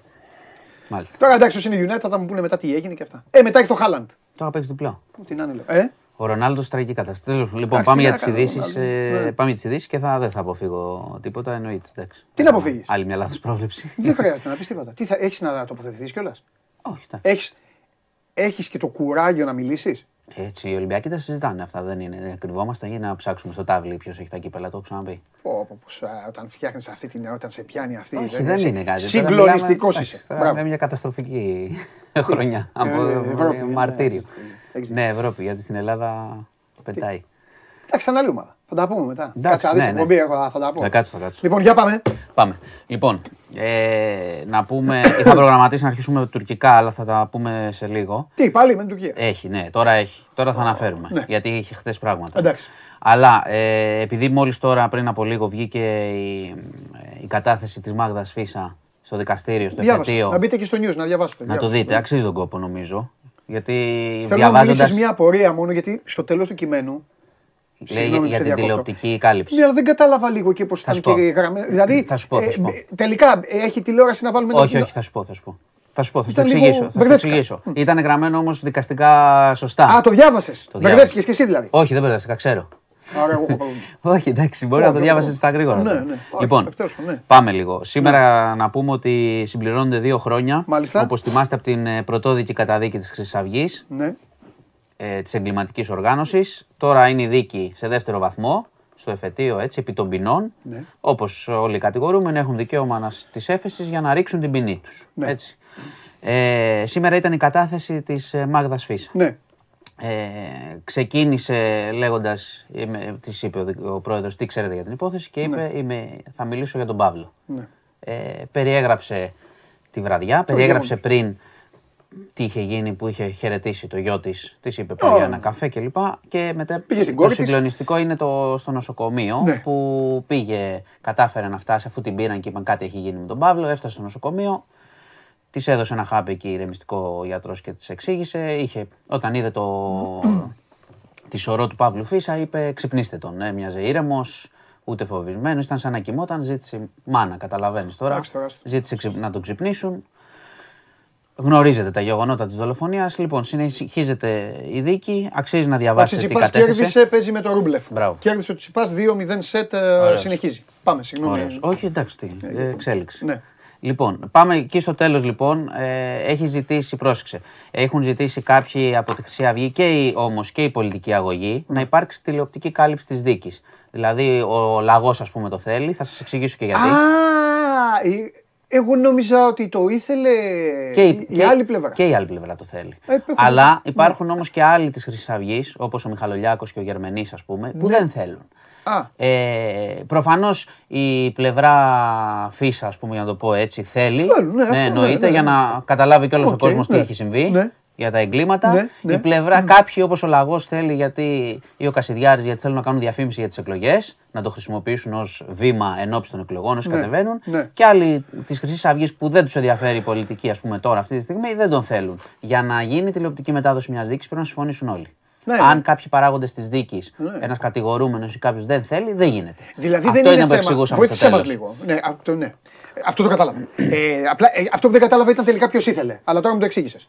Ε, οπότε δεν είναι θέμα Προεδρείου. Ε. Δεν είναι θέμα έδρας. Δηλαδή, Αν αν, συμφωνήσουν- αν πει, το, αν όχι πει η πολλές. έδρα μέσα, τα κανάλια μέσα, δεν ε, έχουν λόγο δηλαδή. Αν οι- υπάρχουν διαφωνίες, έχουν λόγο ναι, για την κάλυψη. Εντάξει. οκ, ωραία είναι θυμάσαι αυτά. παλιά, Να γιατί τα παλιά μαθαίνουμε. βλέπαμε, θυμάσαι, δίκες αυτά, ειδικό δικαστήριο. Εδώ είδαμε το Κουτσόκιοργα live να πεθαίνει. Αυτά δεν τα έχουν δει. Ναι, δεν τα θυμούνται. Ναι, δεν θυμάμαι. Εγώ τα θυμάμαι αμυδρά, αλλά γιατί σου έχω ξαναπεί ότι σκονόμουν το πρωί στην ΕΡΤ να δω Μικη Μάου και είχε τη δίκη. Ναι, Οπότε ναι, την είδα όλη. ναι, ναι, ναι. Τον κόκκινο και αυτά. Τρομερά. Τέλος Λοιπόν, πάντων, τέλος πάντων, ναι. ε, πάμε παρακάτω. Ναι. Οπότε αυτά συνεχίζετε. Μπορείτε να διαβάσετε. Σας ξαναλέω, αξίζει να διαβάσετε το Ναι. λόγο της Μάγδας Φίσα. Ναι, Ε, πάμε τώρα στα τουρκικά. Ναι. Που τα λες κάτς. Λοιπόν, ναι. κάτσε. είχαμε στην Πράγα τη σύνοδο της Ευρωπαϊκής Πολιτικής Κοινότητας. Ήταν και ο ερντογαν έτσι, οι Ευρωπαίοι ηγέτες, ο κ. Μητσοτάκης. Οπότε, αφού το βράδυ έχει δείπνο, κάθονται στο τραπέζι και ζητάει το λόγο ο Ερντογάν. Πώς ήταν στο τραπέζι, αυτά είναι Ε, οι ε, ιστορίες. ε, οι ηγέτες, άμα δείτε φωτογραφία με τους μετρήσεων, Ναι. οι ηγέτες της Ευρωπαϊκής Ένωσης Όλοι. ήταν ο Ερντογάν, μπόλικοι, πάρα πολύ μεγάλο. Και όπως τραπέζι. ήταν και τρώγανε λέει να μιλήσω. Παίρνει το λόγο. Εγώ όταν τρώω δεν μιλάω. Ναι, και ήθελα να μιλήσεις. Να, πω, έτρωγε. Δεν ξέρω τι φάγανε. οπότε- Όταν τρώγανε δεν μιλάνε. Τι φάγανε; Δεν ξέρω, αφού στο είπα. Λοιπόν, ο Ερντογάν λοιπόν παίρνει το λόγο και αρχίζει και τι κάνει. Μα κατηγορεί την Ελλάδα ότι ανεβάζει την ένταση. Ότι μας προκαλεί και η Ελλάδα προκαλεί και πρέπει να σταματήσει κτλ. Και ο Μητσοτάκης εκεί. Μπροστά του. Και Ο- έτρωγε, καλά έκανε. Όχι, Κι εγώ έτσι έτρωγα. Κάτσε. Κι εγώ έτσι Όπω έτρωγα. καταλαβαίνεις, όπως καταλαβαίνεις, έπρεπε να απαντήσει και Α, σωστά απαντήσει. και απάντησε. Α, απάντησε. εντάξει. Εντάξει, Εντάξει, πήρε το εντάξει. λόγο Ναι. και είπε ότι η Τουρκία αμφισβητεί, η Τουρκία δεν κάνει διάλογο, η Τουρκία αμφισβητεί την κυριαρχία της Ελλάδας, Ναι. που είναι αλήθεια. Ναι. Ε, οπότε κατάλαβες. δηλαδή. Ναι, Ο Ερντογάν έκανε σοου, ήθελε να πήγε. έκανε, έκανε show και πήρε απάντηση. Διότι τώρα, τώρα ξέρεις, αυτά τα τραπέζια στα δείπνα, όταν δεν υπάρχει συγκεκριμένη απόφαση ή κάτι να συζητήσουμε βαρύ, έχουν γίνει ξέρεις, δείπνα σύνοδοι κορυφής που αποφασίζανε, ξέρω εγώ, τότε θα βοηθήσουμε την Ελλάδα. Θυμάστε. Χρεοκοπίες, τέτοια έχουν αποφασιστεί. Την ώρα του φαγητού. Ε, ε, πάντα έχει και τέτοια. Και εκεί μετράει. Κάνουν τις συνόδους. Χθες λοιπόν δεν είχανε. Μπορούσαν να λένε για την μπάλα. Ε, κοίταξε, υπάρχουν θέματα πολλά. Η ενέργεια κτλ. Ναι. Αλλά ο Ερντογάν πήρε το λόγο για να κάνει την Ναι, ιστορία να του. κάνει το δικό του, ναι. Λοιπόν, πήρε την απάντηση και σήμερα ο κ. Μητσοτάκης επανήλθε Ναι. Ε, και είπε ότι είδαν όλοι ποιος προκαλεί. Δηλαδή το είδανε και σε, και σε live, ας πούμε, όσοι δεν είχαν καταλάβει. Ναι. Το είδανε. Ναι. Εντάξει, ο κ. Ερντογάν επιμένει, είχε, έκανε και δηλώσεις ε, χθες. Είπε πάλι: Όποιοι μας ενοχλούν, εμείς λέμε ότι θα έρθουμε μια νύχτα ξαφνικά. Το λέει όλη την ώρα αυτό με τη νύχτα. Πού το είπε αυτό, μπροστά στους ηγέτε. Όχι, όχι, μετά, μόνος του. Α, Στις δηλώσεις. ω, εντάξει, Ε, όχι, ναι. ρε, τώρα θα το πει. Ε, λέει ναι. ότι εμάς όσοι μας ενοχλούν έτσι κάνουμε και Εντάξει. ότι η Ελλάδα ενοχλεί και δεν κάνει διάλογο Ναι, κτλ. πού το έχει κάνει αυτό βέβαια. Στους μια ανθρώπους, νύχτα στις ξε- μειονότητες. Καλά, το μια νύχτα ξαφνικά είναι μια ανοησία τώρα. Έχει ωραία, βρει. Ένα σύνθημα. το Έχει λέει, βρει μια θα έρθουμε τάκα. νύχτα. Αυτό έχει βρει ένα τραγούδι εκεί και το Ναι, λέει. Μια μπουρδα. τέλος Ναι. πάντων. Εντάξει, λοιπόν. Ναι, εντάξει. Αυτό έγινε. Οπότε το κλίμα κατάλαβες. Δεν έφτιαξε. Βέβαια, καμιά φορά ξέρεις όταν γίνονται Ναι. τέτοιες κόντρες δημόσια, μετά βρίσκεται ένας διάβλος και το έχουμε ξαναπεί. Πρέπει να γίνει καμιά συζήτηση για να μην γίνει κάποιο ατύχημα. Ναι. Αλλά η συζήτηση γίνεται με σεβασμός στο διεθνές δίκαιο. Δεν θα Ναι. πάει η Ελλάδα να συζητήσει με τους όρους της Τουρκίας και με τέτοια, έτσι, με τέτοια Ναι. καραγκιόζηλίγια, για να το πω λαϊκά. Ναι. Λοιπόν, να σου πω επίσης ότι ε, ο εισαγγελέας του Αριού Πάγου ευτυχώς Ναι. ζήτησε να, ε, ανέρεση της αυθωτικής απόφασης για τα μαύρα ταμεία της Siemens. Τώρα πού θα καταλήξει αυτό, θυμάσαι που σου είχα πει ότι στην Ελλάδα ε, δεν γίνονται σκάνδαλα Παραγραφή, και όλοι ναι. αθωώνονται. Εντάξει, θα γίνει έρευνα. Έχει ήδη διατάξει και έρευνα για το πώς αργήσαμε για να φτάσουμε στην αθωωτική απόφαση. Τώρα, αν με ρωτάς αν αυτά θα καταλήξουν κάπου, δεν ξέρω και δεν είμαι αισιόδοξος. Αλλά είναι μια σημαντική είδηση. Επίσης, να σου πω, Biden έκανε κάποιες δηλώσεις που, οκ, θα μου πεις δηλώσεις είναι, αλλά είναι ο, ο πρόεδρος των Ηνωμένων Πολιτειών. Είπε ότι λαμβάνει υπόψη του πάρα πολύ σοβαρά τις απειλές του Πούτιν για τα πυρηνικα ότι δεν θεωρεί ότι είναι ξέρεις, λόγια του αέρα. Και είπε το σημαντικό, ότι ακόμα και αν ο Πούτιν κάνει μια, έτσι, χρησιμοποιήσει τακτικό πυρηνικό όπλο και κάνει μια περιορισμένη εμβέλεια επίθεση, να το πω έτσι, Ναι. η ανάφλεξη θα είναι βέβαιη μετά. Δηλαδή ουσιαστικά τι είπε, έκανε μια διαπίστωση και απείλησε κιόλας. Και ο ίδιος. Γιατί πάντα στα πυρηνικά ξέρεις ότι είναι θέμα ισορροπίας δυνάμεων αν θα μπορέσουν να κάνουν το δεύτερο χτύπημα. Αυτό σκέφτονται. Κάτσε και αυτή. Γι' αυτό γίνεται αποτροπή. Ναι, κάτσε, αλλά σε, σε τρομακτικό βαθμό. Λοιπόν, και να κλείσω και με κάτι άλλο. Θυμάστε όλη την υπόθεση εκείνου του τύπου του 39χρονου στη Θεσσαλονίκη που τον έπιασε μια κάμερα να πατάει ένα νεογέννητο γατάκι για να το λιώνει. Είχε γίνει Αύγουστο, μπορεί να μην το θυμάστε. Τέλος πάντων, το ταυτοποιήθηκε, τον ψάγνανε. Ε, τον έχουν βρει, ενώ έχει, τα- η είδηση δεν είναι η ταυτοποίηση. Ε, τον έχουν βρει, έχει Δεν το επιβληθεί θυμάμαι. πρόστιμο. Σε θα- έναν που κλώτησε μες στη θα θάλασσα. πάει στο δικαστήριο. Άλλο αυτό. είναι και Ναι, αυτό το ξέρω, καλοκαιρινό. ναι. Ναι, τέλος πάντων αυτός ο τύπος που σου λέω είχε βρεθεί να πατάει ένα γατάκι. Χωρίς λόγο, το δεν κατάλαβα, μέχρι θανάτου. Αποκαλύφθηκε λοιπόν ότι ήταν και διδάκτορ στο Αριστοτέλειο, λέει. Μπορεί να διδάξει και του χρόνου. Λοιπόν, μπράβο, Αυτό. συγχαρητήρια. Συγχαρητήρια να στον διδάξουν. Πρίτανη, πώς λέγονται. Δεν ξέρω ποιος είναι, ποιος, ε, αν έχει λένε συγγενική σχέση με καθηγητή και μπορεί να πάει επισκέπτης. Μπράβο, είναι ότι πρέπει να διδάξει Ε, αλλά παιδιά αυτό- και φοιτητές. αυτό τώρα- Συγχαρητήρια. αυτό όμως τώρα- Έχει φάει το πρόστιμό του, θα Ποιο- πάει ποιο δικαστήριο. πρόστιμο, ποιο πρόστιμο, σε παρακαλώ τώρα. Ε, Με τα... Εδώ- Ευτυχώς τώρα είναι πια σοβαρά πρόστιμα, όχι όπως παλιά. Πώ την είπαμε, όλο την ξεχνάω. Πια. Την Υπουργό. Μου την είπαν χθες που γιατί είπα ότι Τι βλέπουν, σχέση έχει βλέ- ο Υπουργός. βλέπουν την εκπομπή. Α, η Υπουργός Παιδείας λες; Ναι. Κεραμαίο. Μπράβο. Η Υπουργός Βλέπει λοιπόν, η Υπουργός, πολιτεία. βλέπει Κεραμαίο στην εκπομπή; Όχι, τη βλέπουν καθηγητές και, Α, εντάξει. τη βλέπουν καθηγητές και μαθητές. Μου στέλνανε από μέσα από τα πανεπιστήμια, Ναι, από ναι. τι αίθουσε και αυτά. Και λέω μπράβο, κυρία Κεραμέως, να ξέρετε ότι τα παιδιά τουλάχιστον κάποια παιδιά έχουν ε, και τέτοιο και επίπεδο. Ε, είναι, θέμα, είναι θέμα σοβαρό αυτό. Όχι, δεν Ε, Τώρα- είναι έτσι. Ω, Τι καλά, πρόστιμο. Εγώ γιατί στο λέω στα αστεία; Τι πρόστιμο; Υπουργείο κανονικά είναι τώρα αυτός. Πρέπει να δούνε, όχι μόνο Υπουργεία, καταρχάς, εντάξει, είναι ποινικό και το ξέρουμε. Έτσι. Ο Εννοείται. τύπος πήγε, Εννοείται. έλειωνε ένα γατάκι, δεν καταλαβαίνω. Εννοείται. Και Αυτά να λένε ιδιαίτερα τώρα. Όχι, υπάρχει και κάτι άλλο. Έτσι. Όποιοι κάνουν τέτοια πράγματα στα ζώα, πολύ καλά ξέρετε ότι μπορούν να περάσουν και στους ανθρώπους άνετα. Ναι. Όταν έχουν τέτοιο ψυχισμό. Τέλος πάντων, το αναφέρω. Λοιπόν, αυτά. Πόσες Έχουμε φορές τίποτα έχω άλλο; σκεφτεί κάτι που δεν γίνεται ποτέ. Είναι το. ξέρεις, του μπέμπι. Του μπέμπι, τα τέτοια. Να, υ- να υπήρχαν τεράστια ζώα Και να ερχόντουσαν. και να ε, ερχόντουσαν να κάνανε στο. Ναι, να μην τον έβλεπε. Να υπήρχε μια τεράστια, ένα τεράστιο λουροειδές και να πήγαινε στον. Πώς τον είπες, διδάκτορα, φίλο τι είπε, και να του κάνει μια έτσι με το πόδι. Να βλέπαμε. εντάξει. Ε, Καταλαβέ. Τέλος πάντων. Αυτά. Αυτά. Λοιπόν, Λοιπόν. τι, θες να πούμε για χθες; Ε, δεν θα πεις. Πέσαμε έξω για άλλη μια φορά. Όταν Εγώ. έχεις εδώ και λες άσο και αυτά, τα δεν εντάξει. θα πεις. Κοίτα, είχα υπολογίσει ότι ε, τουλάχιστον σε αυτό που ήταν καλός ο Μίτσελ, δηλαδή στο θέμα της ψυχολογίας και στη ανόδου της ομάδας κτλ., ότι θα μπορούσε να. Και τι να κάνει. ε, τε- Την ταινία με τον Ρόμπερτ Ντενίρο. Αυτό έχει πάντως. Αυτό έχει πάντως. Ποιος; Ο Μίτσελ αυτό έχει. Ναι. Ναι, δηλαδή Ο Ολυμπιακός δεν έχει αυτό όμως. ο Μίτσελ αυτό έχει. Ο Ολυμπιακός δεν έχει παίκτες. Ναι, ο Ολυμπιακός δεν έχει και χτίσιμο, δεν έχει δουλευτεί και δεν έχει κανένα χτίσιμο στρατηγικό. Οπότε Ναι. δεν ξέρω αν ο Μίτσελ μπορεί να το κάνει. Ναι. Δεν είμαι βέβαιος αν μπορεί να το Ναι. κάνει. Αυτό θέλω να σου πω. ναι. Τώρα να πάμε τώρα επί του συγκεκριμένου. Δεν έχει παίκτες για την Ευρώπη. εννοώ. Ναι. Και σε κάποιες θέσεις δεν έχει. Ναι, τώρα, ναι, αλλά και στην Ελλάδα που λες ότι έχει παίκτες, η ομάδα φαίνεται σαν να μαζευτήκαμε το πρωί 20 άτομα, να βρήκαμε στον δρόμο μερικούς. Δεν αμφισβητώ την αξία. Δεν το λέω για την αξία. Αφού Το λέω για το μαζευτήκαμε. πώς μαζευτήκανε. Γιατί πώς μαζευτήκανε; Ε, είναι κανείς για μπάλα το βράδυ; Μπήκαμε μέσα, ξέρω εγώ. Α, ναι. συστηθήκαμε. 8-8, 9-9 Ε; πώ λέγεται. Εγώ. Έτσι μοιάζει η ομάδα. Αδούλευτη εντελώς. Οπότε αυτό που λέω είναι ότι εγώ υπολόγισα λάθος προφανώς ότι ο Μίτσελ θα φτιάξει τόσο πολύ την ψυχολογία ώστε να μπορείς να πάρεις ένα μάτς με την Καραμπάγ με γήπεδο να σε στηρίζει. Ναι. Όσο, το γήπεδο τι να κάνει τώρα εδώ που με φτάσει, όσο, στηρίζει, όσο μπορεί να στηρίζει, στηρίζει. Ε, ωραία. Και άμα σου φτιάξω εγώ την ψυχολογία, θα μπορέσει να γράψεις κείμενο για το πώς πετάει η Νάσα τους πυραυλούς; Όχι.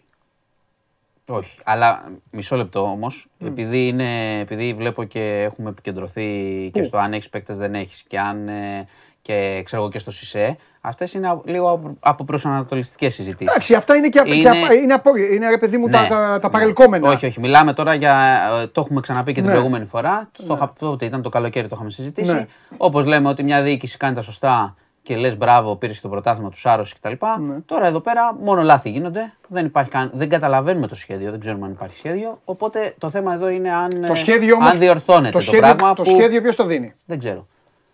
Ε, αυτό είναι.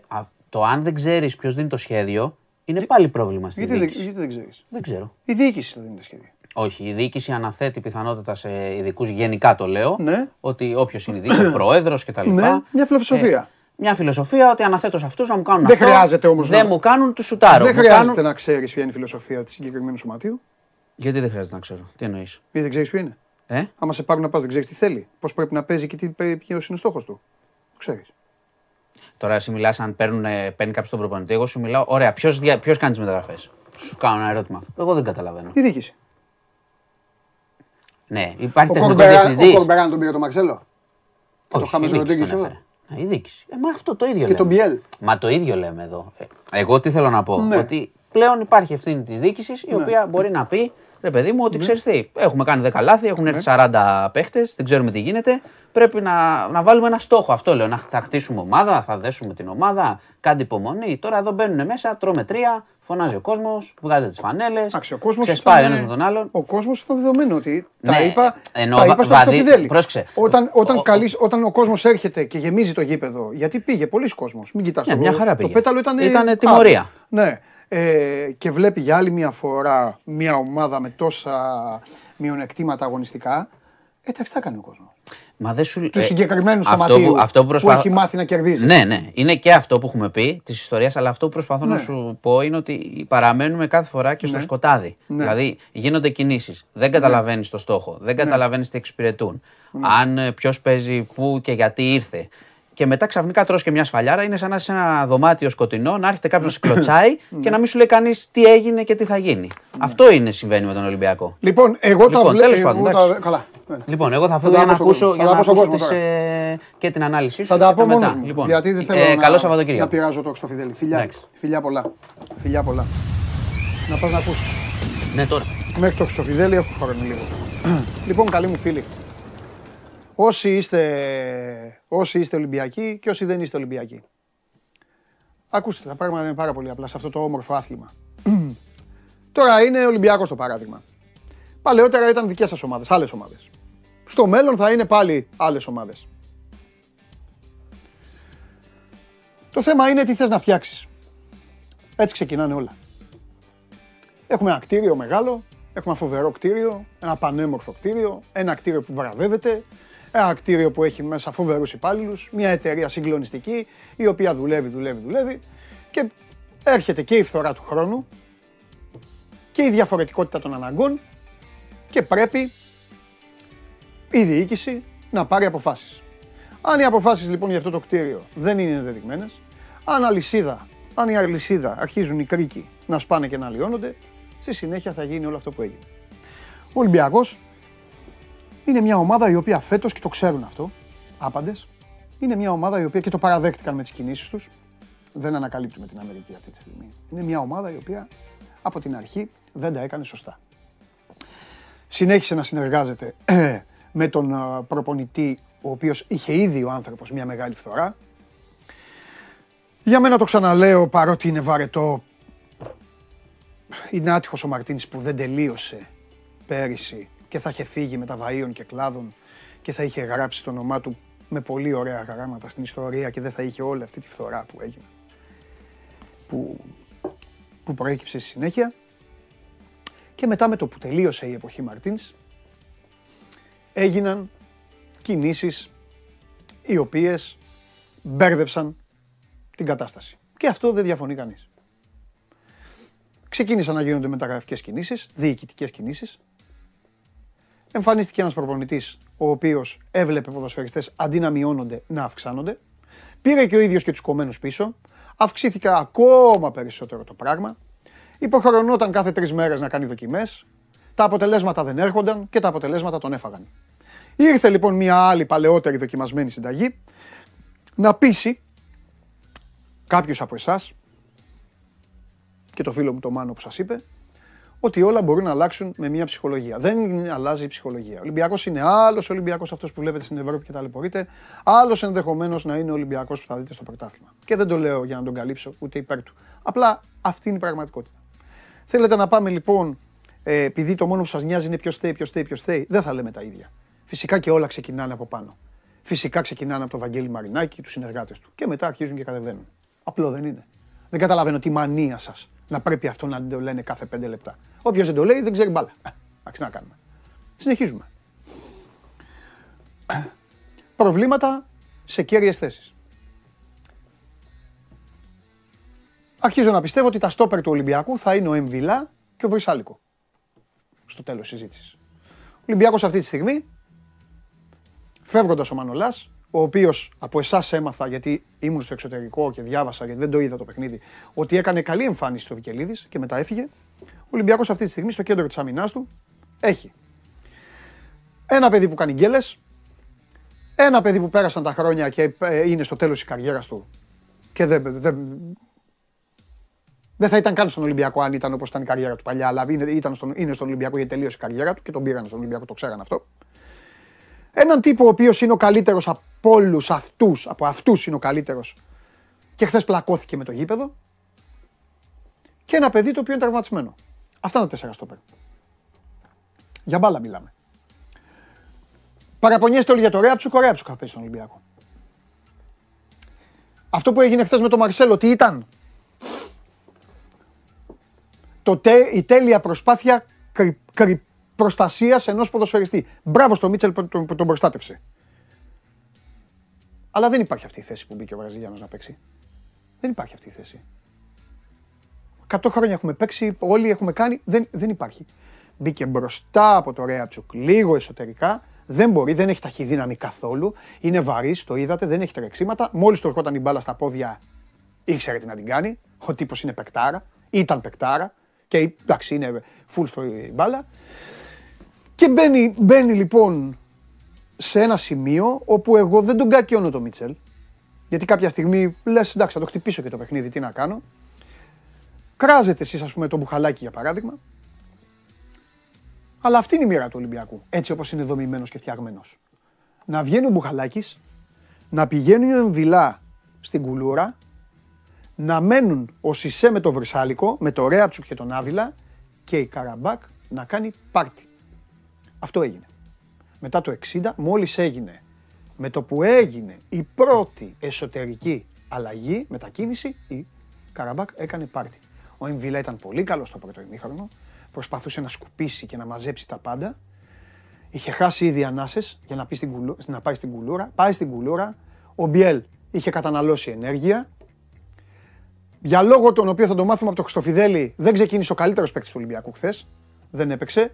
Και λέω θα το μάθουμε από το Χριστοφιδέλη γιατί οι ρεπόρτερ έλεγαν ότι θα παίξει ο Χουάνκ. Δεν το έλεγα εγώ. Μπαίνει ο Μαρσέλο, ο οποίος δεν μπορούσε ο άνθρωπος. Είναι βαρύς. Δεν μπορούσε να δώσει τρεξίματα. Στο 0-0. Γιατί το ποδόσφαιρο είναι τρεξιματάκι. Εντάξει. Και από εκεί και πέρα, εντάξει, μπροστά δεν, δεν, εμένα δεν μου αρέσει καθόλου από το πρώτο παιχνίδι που μπήκε. Το, το, σας το λέω, δεν, δεν μπορώ να, να κρυφτώ από εσά. Το παιδί αυτός, ο, ο, ο, ο Ιτζο, ο Ιτζο, ε, από την Τρίπολη που τον είδα, δεν μπορεί να διεκδικήσει θέση από τον Ελαραμπή. Για τον Μπακαμπού δεν συζητάμε. Δεν μπορεί να. Εντάξει, θα μου πείτε αυτόν είχε, αυτόν έβαλε. Εντάξει. Ε, παιδιά, είχε 40 παίκτες Ολυμπιακός και πέντε μέρε. Πέντε μέρες δεν μπορεί. Δεν, ε, εδώ, εγώ και εσείς προσπαθούσαμε να βγάλουμε άκρη ποια θα είναι η δεκάδα του. Είναι στραβοφτιαγμένος ο Ολυμπιακός. Αυτό δεν το καταλαβαίνετε. Όποιος και να είναι, δεν το καταλαβαίνετε. Ξεχάστε τον Ολυμπιακό της Ευρώπης. Δεν μπορεί ο Ολυμπιακός της Ευρώπης. Μην τζακώνεστε. Μην τζακώνεστε. Δεν μπορεί. Δεν έχουν τρεξίματα. Δεν μπορεί η ομάδα αυτή. Δεν μπορεί. Τι να κάνουν. Δεν μπορεί. Αυτό. Αυτές οι δύο λέξεις. Δεν μπορεί. Ούτε κακό είναι, ούτε καλό είναι. Δεν μπορεί. Είναι το φεγγάρι της, είναι η εποχή της. Δεν μπορεί. Αυτοί δεν μπορούν τα παλικάρια, πώς το έλεγε ο, ο, ο Αναστασιάδης. Δεν μπορεί. Πάμε τώρα στον άλλο Ολυμπιακό. Που και αυτό μην νομίζετε ότι είναι και στα υπέρ του, αλλά αφού τα φέρει η μοίρα έτσι. Λοιπόν, θα πάει ο Εμβιλά Στόπερ μαζί με τον Βρυσάλικο. Και ο Βρυσάλικο άλλη διαφήμιση είχε, άλλα βλέπουν τα μάτια μας. Τέλος πάντων, θα μπει ο Σαμασέκου, θα παίξει μαζί του Χουάνκ, Χάμες, Φορτούνης, Μπιέλ, θα βρεθεί μια άκρη στα, στα εξτρέμ, δεν ξέρω ποιοι, αυτά είναι θέματα του προπονητή, δεν είναι δικά μου θέματα και ούτε δικά σας θέματα είναι. Και μπροστά, Μπακαμπούμ, Ελαραμπή και τα υπόλοιπα. Αν θέλετε τη γνώμη μου, φυσικά και περιμένω έναν καλύτερο Ολυμπιακό στην Ελλάδα. Και το περιμένω όχι μόνο για αυτό που είπα, για τους παίκτες που έχει, αλλά το περιμένω για τους αντιπάλους που έχει. Και δεν αναφέρομαι. Ε, δεν, δεν μπαίνω στο καθεστώς σύγκρισης. Αν αυτή τη στιγμή δηλαδή ο Ολυμπιακός είναι καλύτερος από τον Παναθηναϊκό. Αυτή τη στιγμή δεν φαίνεται ότι είναι καλύτερος. Βλέπετε εσείς τον Ολυμπιακό είναι καλύτερος από τον Παναθηναϊκό; Όχι. Αλλά το πρόβλημα του Ολυμπιακού δεν είναι ο Παναθηναϊκός. Το λέω επειδή είναι πρώτος ο Παναθηναϊκός, γι' αυτό δεν λέω άλλες ομάδες. Μην παρεξηγήσετε. Ο Ολυμπιακός έχει θέμα με τον καθρέφτη του. Μπορεί ο Μίτσελ να βγάλει να βγάλει εντεκάδα. Έχει ο Ολυμπιακός αυτή τη στιγμή τη 15 που λέμε εδώ το ρημάδι, το ποδόσφαιρο, ότι έχεις μια 15 ε, 16 ε, και καλά λέει ένας τώρα εδώ. Λέει θα, θα, θα, θα, θα και γελάει ο Γιώργος Κοτσίφ. Ναι, έτσι είναι. Και αυτό κακό είναι το θα, θα, θα. Ε, βέβαια δεν βοηθάει. Αλλά δεν πάμε να κάνουμε τίποτα άλλο, Γιώργάρα μου. Όταν κάνουμε συζήτηση, μόνο με θα μπορούμε να πάμε. Γιατί Όλες οι ομάδες με θα πηγαίνουν. Λοιπόν, ε, είναι πάρα πολύ απλά. Λίγο όποιος έχει ασχοληθεί και έχει μυρίσει αποδητήρια. Ο Ολυμπιακός δεν έχει αποτύχει τυχαία στην Ευρώπη. Τον πήρε η μπάλα από την αρχή. Από την αρχή. Είναι μία σεζόν υπέρ αποτυχημένη ευρωπαϊκά. Δεν έχει, τι να- δηλαδή δεν έχει κάνει νίκη. Αυτό τα λέει όλα. έχει χάσει και δεν είναι ότι χάνει. Χάνει άνετα. Και αυτό που θα πρέπει να προβληματίζει ποδοσφαιρικά δεν είναι αυτά που λέτε εσείς. Εγώ σας αγαπάω όλους. Καλά κάνει το καθένας στο ακρίτο και το κοντό του. Τώρα στι δουλειέ σας είστε. Άλλος δουλεύει στο φούρνο, άλλος είναι γιατρός, άλλος είναι δικηγόρος, άλλος είναι πρόεδρος κάπου, άλλος εργάζεται στον δρόμο. Όλοι κάτι κάνετε, έχετε μία άποψη. Καλά κάνετε. Το πρόβλημα του Ολυμπιακού είναι ότι δεν σε εμπνέει σε θέσεις. Λένε ότι θα διορθώσουν θέσεις και δεν τις διορθώνουν. Με το Ρέατσουκ θα πάει ο Ολυμπιακός. Είδατε εσείς τον Μαρσέλο αυτή τη στιγμή να μπορεί να ξεκινήσει αριστερό μπακ στον Ολυμπιακό με τις ανάγκες του ποδοσφαίρου; Έτσι όπως είναι; Όπως είναι ο Μαρσέλο. Αφήστε ποιος είναι ο Μαρσέλο. Σας είχα πει κάτι όταν αποκτήθηκε ο Μαρσέλο από το Μιλάνο. Είναι δύο διαφορετικά πράγματα. Άλλο ποιος είναι ο Μαρσέλο που βρή- βγήκαν κάποιοι να κατηγορήσουν τόσα ξέρεις στα ραβομάρα τους, τόσα λένε. Κανείς δεν μπορεί να του πάρει του Μαρσέλο αυτό που είναι ως οντότητα, αλλά και κανείς δεν μπορεί να κοροϊδέψει το γήπεδο. Αυτό που βλέπουμε. Αν ο Μαρσέλο είναι έτοιμος, αν είναι έτοιμος ο Μαρσέλο, ε, ο Βιερίνια είναι ο Ρομπέρτο Κάρλος, ο παλιός. Δεν είναι έτοιμος λοιπόν. Οπότε μην λέτε αχ με το Ρέαψουκ, με το Ρέαψουκ. Ναι. Γιατί λέτε αχ με τον Άβυλα, αφού ο Άβυλα είναι κανονικός παίκτης από όταν μπήκε.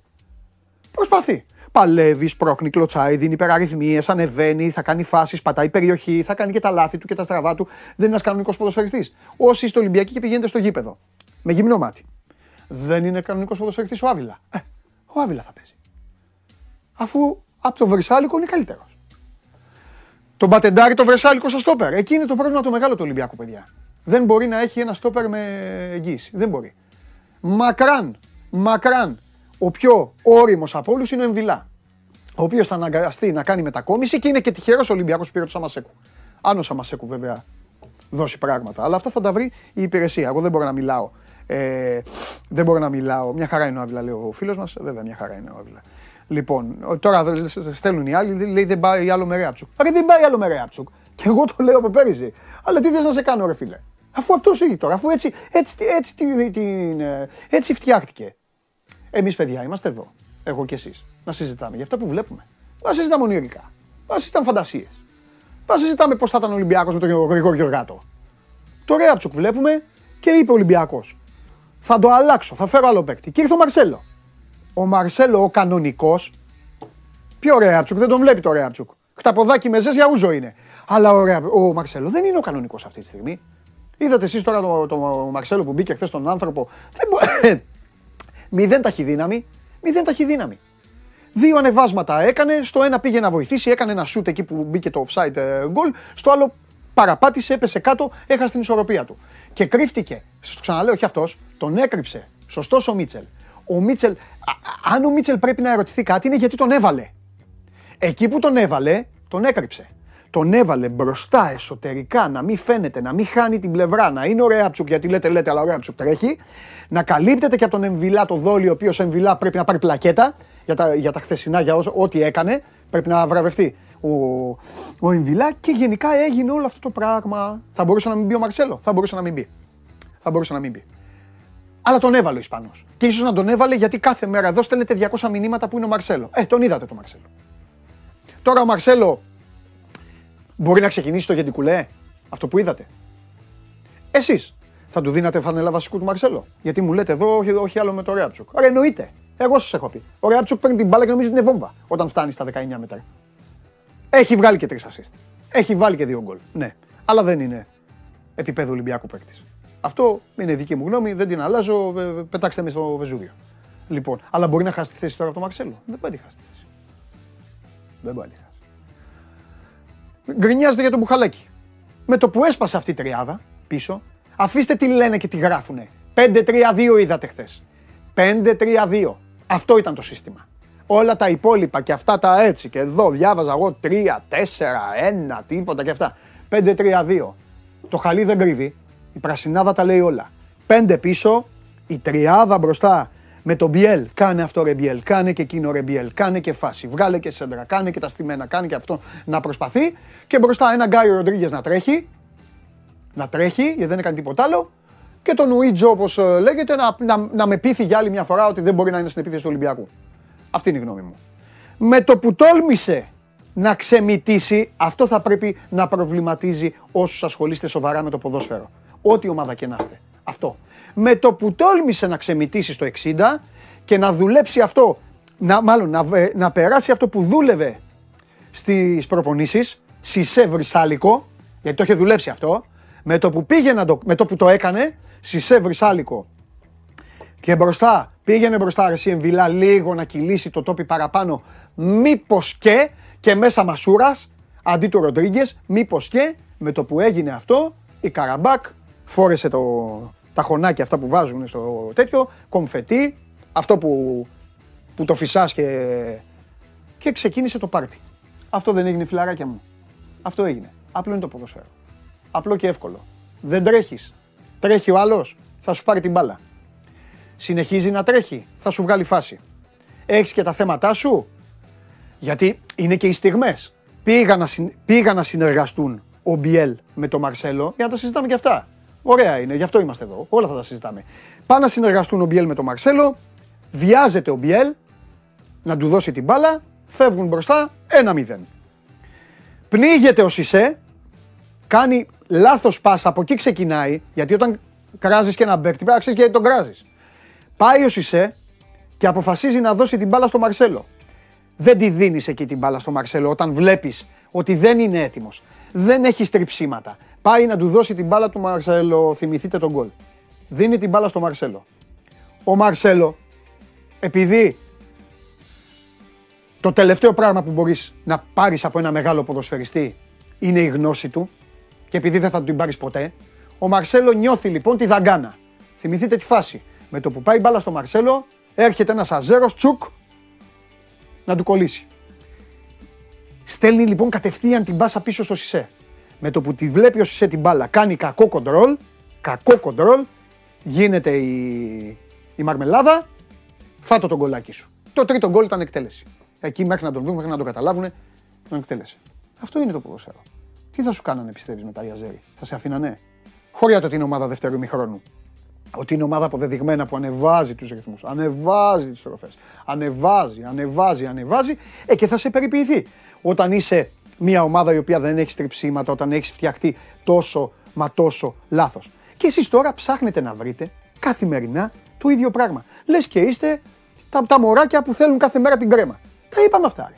Όλο αυτό το πράγμα είναι ένα δημιούργημα. Εννοείται. Αρχίζετε και λέτε και ποιος τους μάζεψε. Και ποιος τους μάζεψε. Μα τους αγόρασε, τους πήρε η διοίκηση του Ολυμπιακού. Η διοίκηση τους πήρε. Ναι. Είστε ικανοποιημένοι. Δηλαδή να λένε ε, ε, αυτός. Ή επειδή δεν το λένε άλλοι. Ε, άμα δεν το λένε άλλοι, λύστε τα προβλήματα με αυτούς που δεν το λένε. Γιατί σας μαλώνω; Γιατί για μια ομάδα σημασία πάντα έχει τι πρέπει να κάνει την επόμενη μέρα της. Ο νεκροθαυτισμός ωραίος είναι. Αλλά είναι για, ε, τι να σου πω, τώρα, για, για καφενείο. Εμείς εδώ δεν κάνουμε καφενείο, μιλάμε για μπάλα. Για όλες τις ομάδες. Οπότε, τι έχει να κάνει αυτή τη στιγμή ο Μίτσελ, κατά τη γνώμη μου, και το τελειώνω εδώ, θα σας φέρω το Μίτσο να πει τα δικά του, θα, ό,τι έχετε στείλει στο Instagram θα του το μεταφέρω, να κάνουμε τη διαδικασία. Εγώ αυτά που σας λέω, τα λέω για να τα κρατάτε. Τώρα τι έχει να κάνει ο Μίτσελ; Πρώτα απ' όλα ο Μίτσελ πρέπει να πάρει σκληρές αποφάσεις. Να στείλει κόσμο. Ο ίδιος είπε ότι θα το μειώσει το ρόστερ, πρέπει να στείλει κόσμο. Να στείλει, να στείλει. Τώρα δεν ξέρω αν θα του στείλει. Γιατί πρέπει η ομάδα να δουλέψει. Σας έχω πει από την αρχή ότι οι φυσιολογικές ομάδες, όταν ο Ολυμπιακός, Ολυμπιακός δεν έβλεπε κανέναν.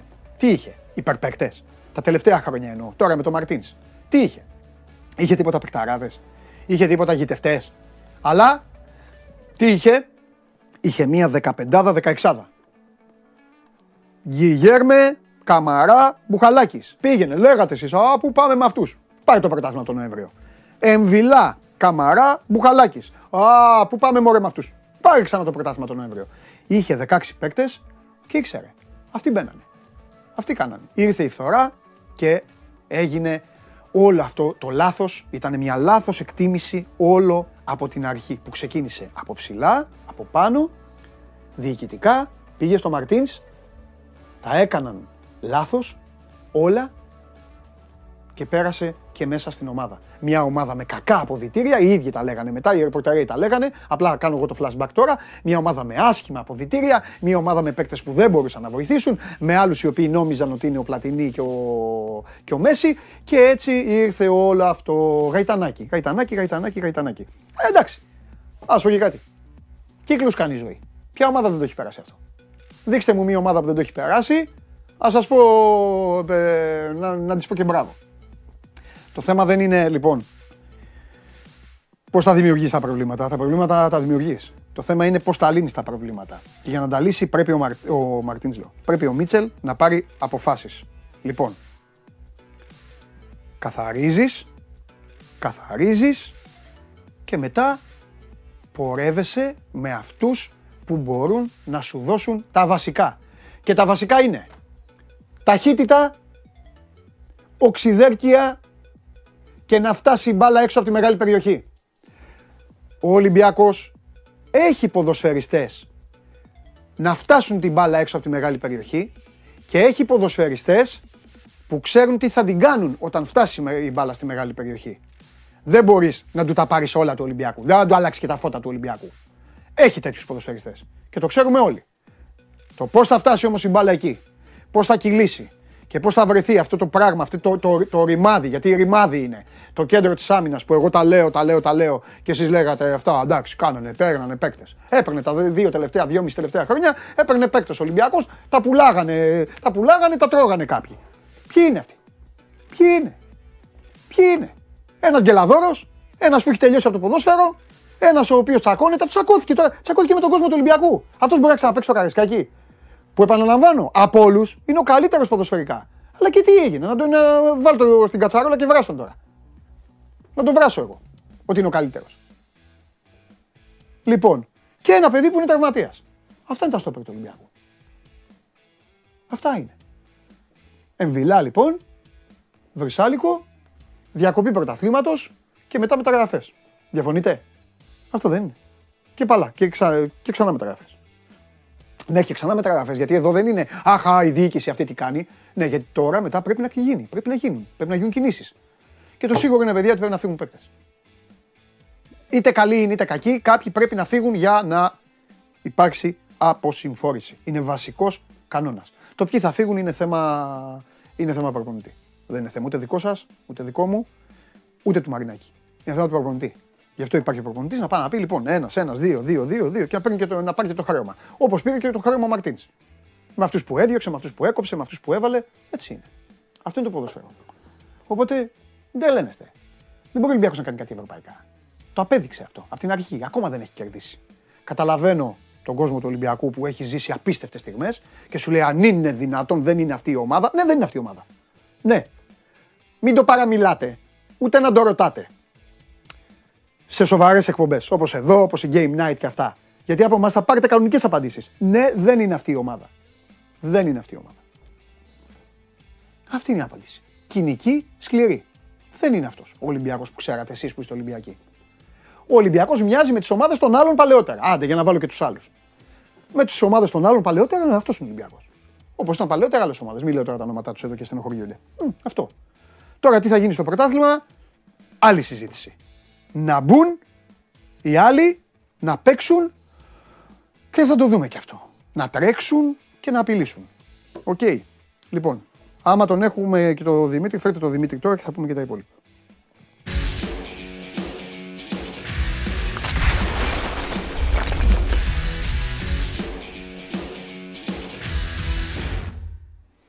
Έλα Μιτσάρα μου. Καλό μεσημέρι Παντελή. Γεια σου Δημήτρη μου, πώς είσαι; Ε, λίγο με τον πονόλαιμο. Ναι, μωρέ, γι' αυτό λέω. Εντάξει, Συγγνώμη καταβολικά για, το, για, το, για τη φωνή. Όχι, αλλά... Μιτσάρα, εντάξει, έκανε και την περιγραφή χθες. Ναι, Μιτσάρα μου, ε, είπα εγώ για να μην ε, σε διακόψω, να μην σου φάω χρόνο. Σε άκουσα, σε άκουσα. Ήμουνα... Πες ότι γουστάρεις τώρα και κάποια στιγμή απλά θα δούμε τι έχει πει και ο κόσμος, τι λέει και ο κόσμος λίγο να στα πω, εντάξει. Ε, καταλαβαίνω τον κόσμο και okay, για να μην ε, έρχονται μηνύματα ότι δεν τα λέτε, δεν... Όχι ρε παιδί εντάξει. Ε, και τα λέμε ναι. και τα γράφουμε. Ε, λοιπόν, είναι απλά τα πράγματα στο ποδόσφαιρο Παντελή. Δεν είναι τόσο, τόσο πολύπλοκα όσο θέλουμε να τα κάνουμε Ναι, ορισμένοι ή να λέμε διάφορα. ναι. Καταρχάς στο ποδόσφαιρο έχουμε πει και το έχουμε ξαναπεί ότι ε, ε, πρέπει να το σέβεσαι. Αν δεν ε, το σέβεσαι θα σε τιμωρήσει το ίδιο το ποδόσφαιρο. Όταν πηγαίνεις με τα νερά του θα σου αντο- ανταποδώσει. Ε, το λάθος έγινε το, τον περασμένο Μάιο, το έχουμε ξαναπεί, αλλά θέλει ο κόσμος να τα ακούει. Τι να κάνουμε, να το ξαναπούμε, που δεν απομακρύνθηκε τότε ο Μαρτίνς.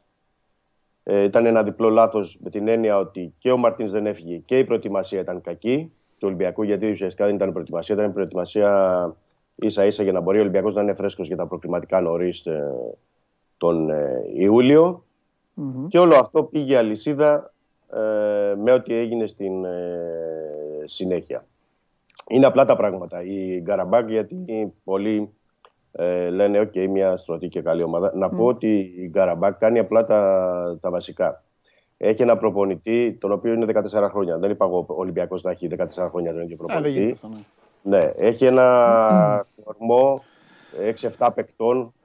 Ε, καθόμουν και το μέτραγα χθες, οι οποίοι είναι 4-5 χρόνια μαζί. Ε, έχει παίκτες που αν τους βάλεις ξεχωριστά ως μονάδες σε άλλες ομάδες μπορεί και να μην κάνουν τίποτα. Αλλά ως σύνολο μπορούν να κάνουν πράγματα. Και το απέδειξαν ε, και με τον ε, Ολυμπιακό και με την ε, Ναντ. Τι θέλω να πω; Είναι αυτό που είπαμε στην αρχή. Ότι πρέπει το ποδόσφαιρο έχει κάποιους άγραφους κανόνες. Πρέπει να τους στηρεί. Αν δεν τους στηρεί αυτούς, θα σου γυρίσει μπούμερακ.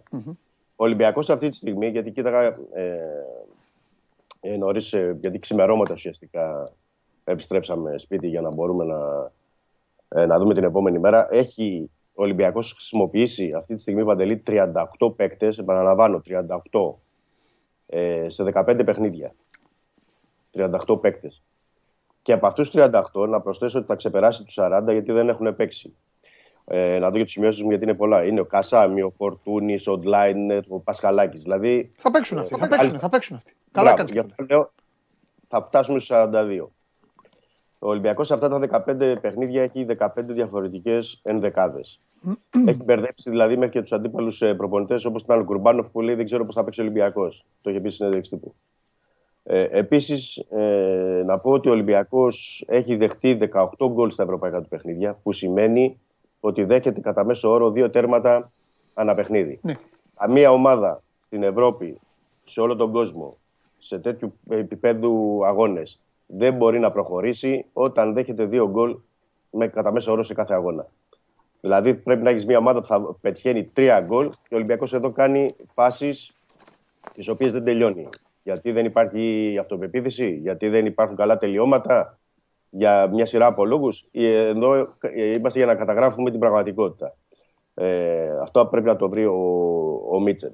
Είπαμε λοιπόν για, τα, ε, για την ομάδα. Υπάρχουν μια σειρά από πράγματα που βα, τη βαραίνουν την ομάδα. Δηλαδή τα 12 συνεχόμενα παιχνίδια χωρίς ε, νίκη είναι κάτι που το κουβαλούν οι, οι παίκτες. Οκ, είναι τα 9 ευρωπαϊκά φετινά, αλλά καταλαβαίνεις ότι μπαίνουν στο παιχνίδι με μια ανασφάλεια, με μια έλλειψη αυτοπεποίθηση, ότι κάτι θα πάει λάθος. Δηλαδή το βλέπεις στις κινήσεις τους, το βλέπεις ότι δεν μπορούν ακόμα και τις μεταβιβάσεις τους εκεί που θέλουν να δείξουν το κάτι παραπάνω, φοβούνται μην γίνει το λάθος. Επίσης, είναι φανερό ότι ο Μίτσελ ε, δεν γνωρίζει ακόμα το υλικό που έχει στη διάθεσή του. Θα, θα, θα το εξηγήσω αυτό γιατί λέω δεν ε, γνωρίζει το υλικό και, και δεν ε, θα έπρεπε να γνωρίσει και περισσότερο και τους αντιπάλους. Τι θέλω να πω. Ε, Χθες ο Ολυ- Ολυμπιακός δέχτηκε τρία γκολ σε 18 λεπτά από το 68 μέχρι το 86. Στο αμέσως προηγούμενο παιχνίδι, δεν χρειάζεται να πας μακριά, Παντελή. Στο Ναι. αμέσως προηγούμενο παιχνίδι της ε, Καραμπάκ με την Αντ, δηλαδή παίρνει ο προπονητής και βλέπει το βίντεο. Και τι βλέπει, 60 με 72, τρία γκολ η Καραμπάκ. Τελευταίο δηλαδή πάλι μισάωρο. Γνωρίζεις ότι ο Ολυμπιακός, αν έχεις ρίξει μια ματιά σε όλα τα ευρωπαϊκά του παιχνίδια, ή κακός, κακός, καλός, ε, μετά το 60 πέφτει η απόδοση. Άρα οι αλλαγές που πρέπει να κάνεις στο 60 λεπτό πρέπει να είναι με γνώμονα ότι και η Καραμπάκ ανεβάζει ταχύτητα προς το τέλος και ο Ολυμπιακός ξέρεις ότι πέφτει, συν ότι θα πρέπει ε, επιτέλους στον Ολυμπιακό να, να, να δοθούν ρόλοι και συγκεκριμένοι. Δηλαδή, εχθές κάποια στιγμή στη μετάδοση έπιασα τον εαυτό μου περισσότερο να προσπαθεί να, να περιγράψει τις αλλαγές εσωτερικές τις, ε, των συστημάτων και όλα αυτό παρά να κάνουμε περιγραφή του, του αγώνα. Ε, δηλαδή, εχθές σε άκουσα και σένα νωρίτερα. Ξεκινάει ο Ολυμπιακός και έχει την 1η Σεπτεμβρίου 5-6 στόπερ. Αν δεν θυμάμαι τώρα, ε, πρέπει να μου διαφεύγουν τα ονόματα. 1η Σεπτεμβρίου εννοώ, έτσι, όχι παλαιότερα. Ε, και παίζουν εχθές στόπερ ο Βρυσάλικο με τον Εμβιλά. Ε, ο Εμβιλά που ήταν και καλύτερος στο στόπερ έτσι, και καλύτερος της ομάδας.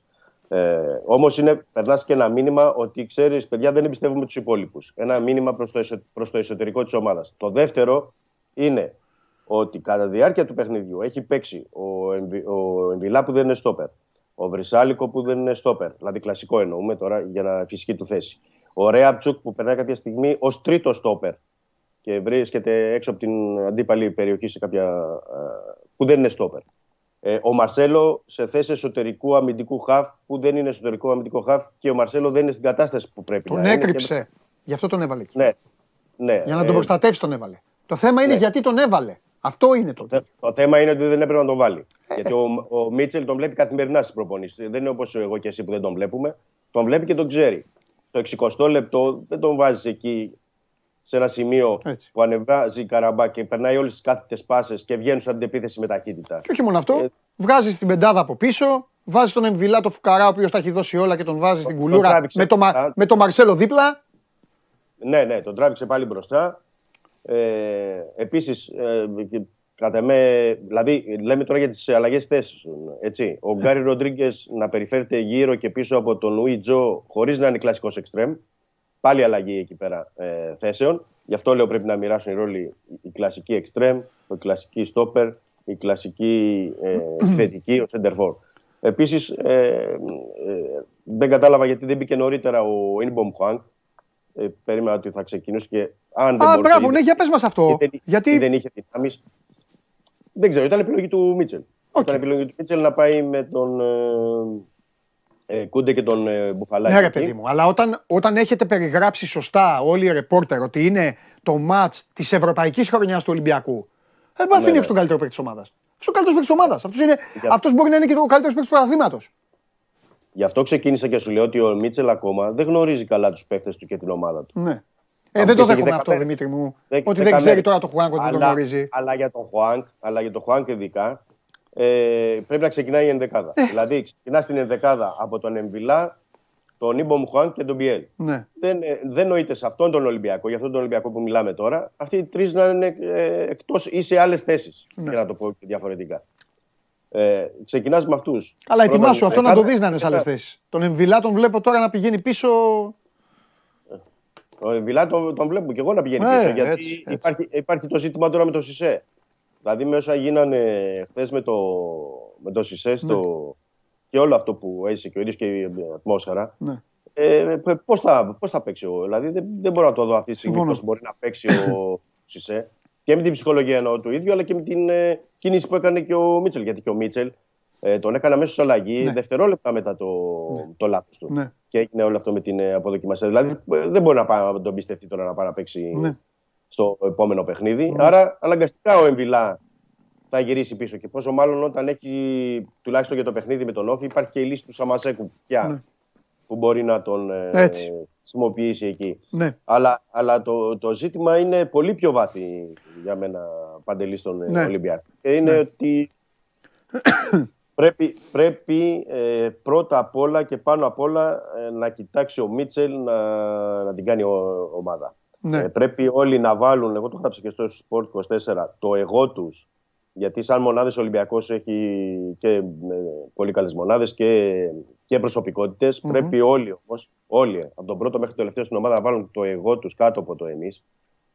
Ε, είναι πάνω απ' όλα η ομάδα και αναφέρομαι και αγωνιστικά και έξω αγωνιστικά. Ναι για να μπορέσει ο, ο Ολυμπιακός να, να αντιστρέψει την κατάσταση. Και όταν λέω αντιστρέψει πιστεύεις την κατάσταση... Ότι, πιστεύεις ότι αυτοί, αυτοί οι άνθρωποι τώρα, πιστεύεις ναι. ότι όντως παίζουν με εγώ;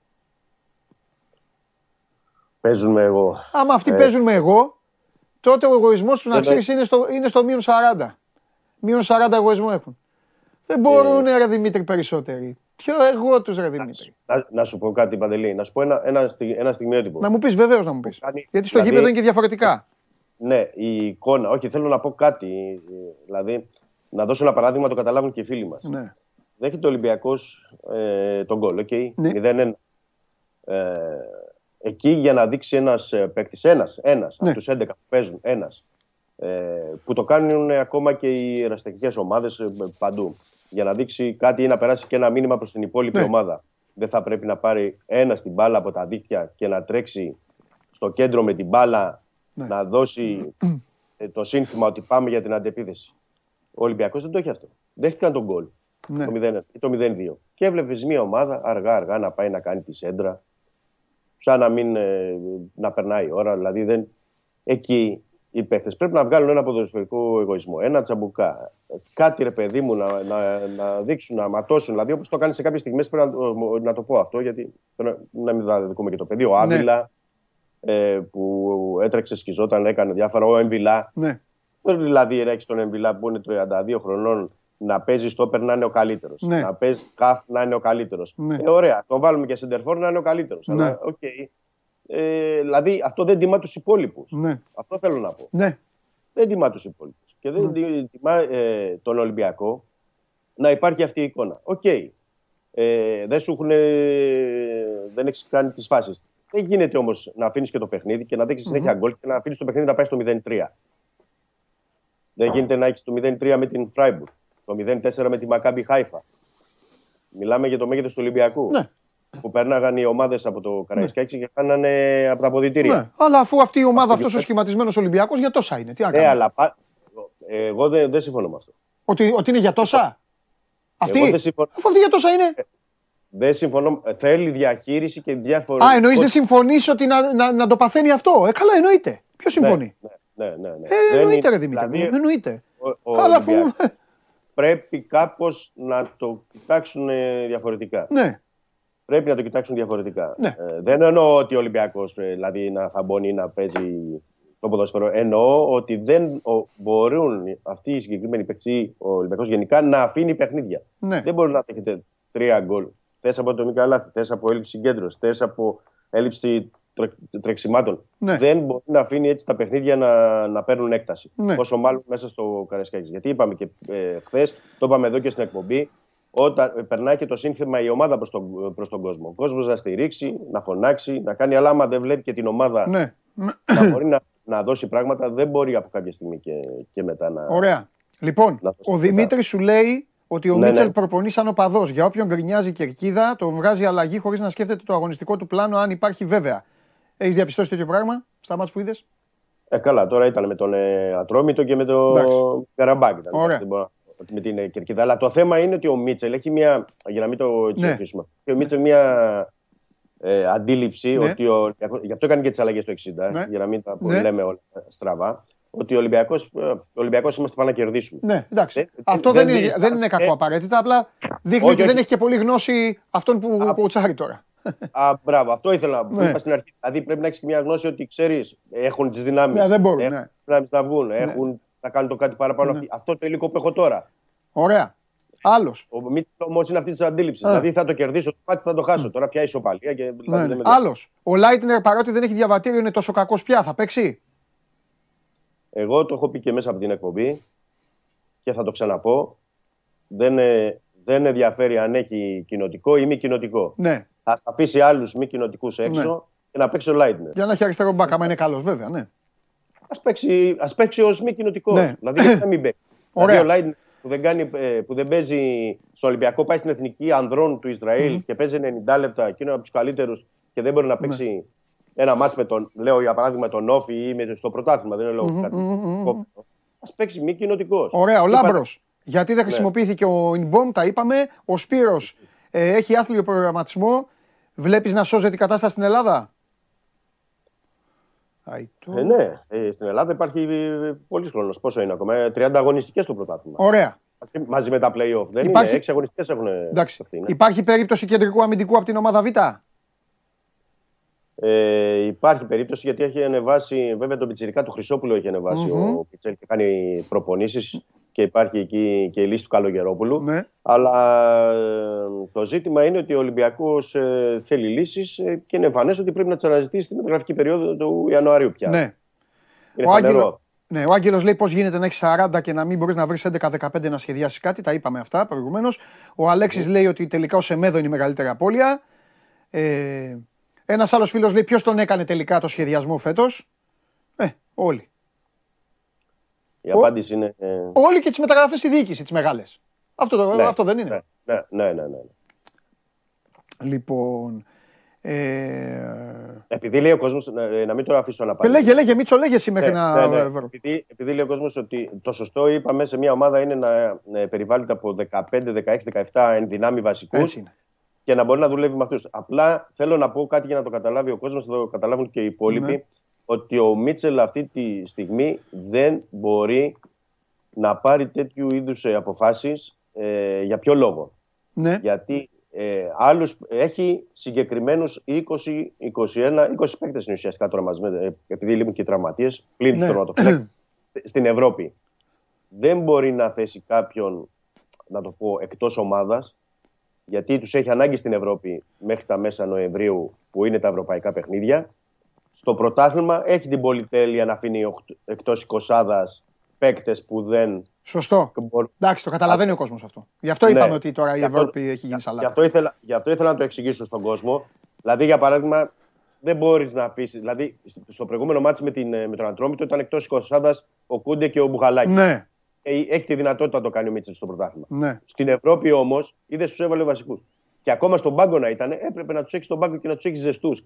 Δηλαδή, και ως αλλαγή να έπαιζαν. ναι. Δεν μπορεί αυτή τη στιγμή να πάρει αποφάσεις τέτοιου είδους. Χρειάζονται σκληρές αποφάσεις. Ναι, χρειάζονται. Ναι.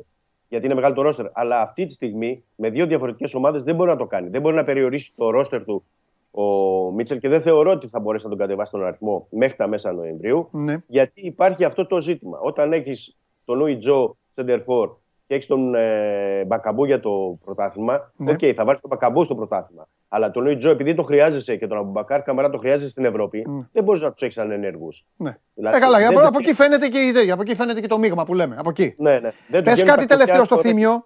Πες Ναι, κάτι ναι. τελευταίο. Τα project λέει του Μοντέστο, Νταμπό, Κίνκουε, ο Κεϊτά της Ρεάλ, όλοι αυτοί που είναι. Ε, Κινκουέ στη δεύτερη ομάδα. Κίνκουε, ναι. Την μπήκε η Τά στη δεύτερη ομάδα. Νταμπό στη δεύτερη ομάδα. Εντάξει. Απάντησε. Ε, χωρίς δεύτερη ομάδα. Ναι, ναι, ναι. ναι. Ε, Τέλος πάντων, γιατί έφυγε ο Τικίνιο για να πάρει αυτό το Χουάνκ, ε, για Τζολάκι, ο- για το Φορτούνι λένε ε, δώρα. Τα πρώτη- τι, τι θα γίνει με το Φορτούνι; Ε, ο Φορτούνις θα. ε, είναι προπονητής. Φορτούνη όποτε του πει, παίζει. Ναι, σωστό. Δεν έχει. Σωστό, δεν έτοιμος έχει. είναι. Ε, λοιπόν, τι άλλο; Ε, Τζολάκι, πώς είδες; Πες γιατί εντάξει, θέλουν να πεις εδώ και σε αφήνω με αυτό. Είχε, κα- ο Τζολάκης να πω ότι είχε καλές και κακές στιγμές. Ναι. Δεν, δεν, Ε, εντάξει, 13 μήνες συμφωνώ. και να παίξει το παιδί. Ναι, και δεν συμφωνώ. Και να πω ότι έχει σώσει και 3-4 Ναι. ο Τζολάκης σαν επιθέσει που έκανε η Καραμπάκ. Αλλά δε- δεν, είναι, δεν είναι το ζήτημα ο Τζολάκης σε όλο αυτό τον Ολυμπιακό. Ναι. Δηλαδή θέλω να προλάβω και τον κόσμο που πάει, ας πούμε, να. Ω, δεν να τα έχουν, βάλει- δεν λένε για το Πάει. παιδί. Δεν λένε, δεν λένε. Ναι, το ξέρω. Όχι, δεν λέω για τους, ε, Όχι. εδώ για τους φίλους μας. Απλά Λέω πιστεύουν και- ότι. Και, και, το, γενικότερα. και συμφωνώ, πιστεύουν και εγώ συμφωνώ ότι αργά ή γρήγορα θα μπει ο Πασχαλάκης. Το οποίο φυσιολογικό θα το δω κι εγώ, δεν θα πω κάτι. Κάποια στιγμή θα μπει και ο Πασκαλάκης. Ναι. Ναι. Απλά ε, το, το ζήτημα ε, για τον Ολυμπιακό είναι ότι επειδή τα παιχνίδια είναι, λέμε να γίνει ομάδα πρώτα, Ναι. αλλά τα- επειδή τα παιχνίδια είναι ε, αλλεπάλληλα, Ναι, είμαστε τώρα ε, Παρασκευή μεσημέρι. Ναι. Σε 24 ώρο να θυμίζω ότι παίζει στην Κρήτη με τον Όφη. Και εκεί ο Ολυμπιακός πρέπει να, ε, να, να συνταχθεί, να δει και ο Μίτσελ διαφορετικά λίγο τα πράγματα ναι. ε, σε ό,τι αφορά τις επιλογές του και στην ενδεκάδα και στα συστήματα, γιατί και κάπου μπερδεύει και όλο αυτό. Δηλαδή, παίξε ένα μισάωρο με τρεις στόπερ, παίξε μετά ε, με τετράδα, άλλο ένα μισάωρο, μετά παίξε με παίκτες σε άλλες θέσεις από αυτές που είναι οι κλασικές. Ξέρεις, αυτό μπερδεύει και όλο, όλο το, τον κόσμο, δηλαδή όλοι τους παίκτες. Ε, να, να καταλήξει και κάπου, να καταλήξει σε ένα σύστημα, σε ένα, ναι. ε, σε μια, είπαμε, δεκάδα, 14, 15, 16 παίκτες, όσο μπορεί να καταλήξει, τουλάχιστον για το πρωτάθλημα. Ναι. Τουλάχιστον για το πρωτάθλημα. Γιατί ο Ολυμπιακός αυτή τη στιγμή δεν έχει περιθώριο να χάνει άλλους βαθμούς. Έτσι. Είναι ήδη στο μείον 7 από τον ε, Παναθηναϊκό και δεν γίνεται διαφορετικά. Και η πιο, φο- Η πιο φοβερή ερώτηση από ε, ε, ερωτοζήτηση ήταν. Κάποιοι Ναι, λένε ναι. εντεκάδα για την Κυριακή. Ρε παιδιά, δεν ακούτε εδώ τι γίνεται. Τι εντεκάδα να πει ο άνθρωπος. Δεν γίνονται αυτά τα Εντεκάδα, πράγματα. να πούμε εντεκάδα, να Λοιπόν, πούμε. ποια εντεκάδα; Θα δούμε. Δημήτρη μου, φιλιά πολλά. Έλα. Ε, Κυριακή ε, 4 η ώρα ε, με όφη. Εγώ ναι. πιστεύω ότι ο Ολυμπιακός θα έχει νέα πρόσωπα, που σημαίνει ότι θα έχουμε και νέα πράγματα να συζητάμε και Ε, δεν θα εκπλαγώ 100%. να δω να 100%. μπαίνουν μέσα ποδοσφαιριστές πεινασμένοι και μετά το πράγμα να μπερδεύεται κι άλλο. Αυτό. Και πρέπει να υπάρχουν νέα Ναι, πράγματα. εντάξει. Πέρα από ότι θα έχει, ότι Ναι. πρέπει να υπάρχουν, γιατί πρέπει να πάνε και οι παίκτες που είναι με δια- διαφορετική ψυχολογία. τέλος πάντων, Σωστό. στο παιχνίδι. Και άντε να τους βγάλεις μετά έξω. Φιλιά. Δεν θα τους βγάλεις στο πρωτάθλημα, γιατί να τους βγάλεις. αν συνεχίζουν με νίκες, αν συνεχίζουν με νίκες, Δεν ξέρω για τον Ολυμπιακό μιλάμε. Φιλιά πολλά. Καλό μεσημέρι. Γεια σου Δημήτρη μου. Λοιπόν, ε,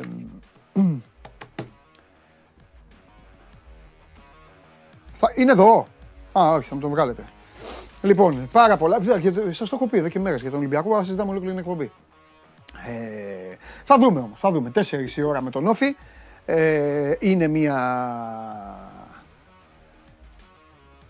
είναι μια ε, ευκαιρία για τον ε, Ολυμπιακό να δώσει στον ε, κόσμο του το στίγμα το πρωταθληματικό. Σε κάποιες θέσεις δεν θα αλλάξουν τα πράγματα, τα είπαμε, αλλά σε κάποιες άλλες θα αλλάξουν. Έλα, βάλτε το φίλο μου στη φωτογραφία, να... Βάλτε το φίλο μου στη φωτογραφία, να πω στον κόσμο που, που θα αλλάξει σίγουρα.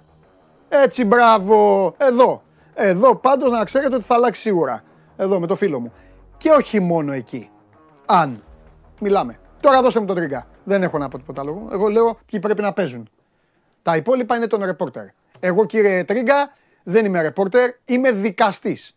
Και η επόμενη δίκη που θα κάνω, πρόσεχε μην είναι στο εδόλιο η ομάδα της Κηφισιάς. Πρόσεχε. Καθόλου. Εντάξει. Εντάξει. Δεν υπάρχουν τις αγωνίες και τέτοιοι φόβοι. Ω, μου στείλε ένας φίλος μου τώρα, βέβαια με το όνομα που γράφει Μίστερ Μπούτια, καταλαβαίνεις και τι τέτοιος θα είναι αυτός τέλος πάντων.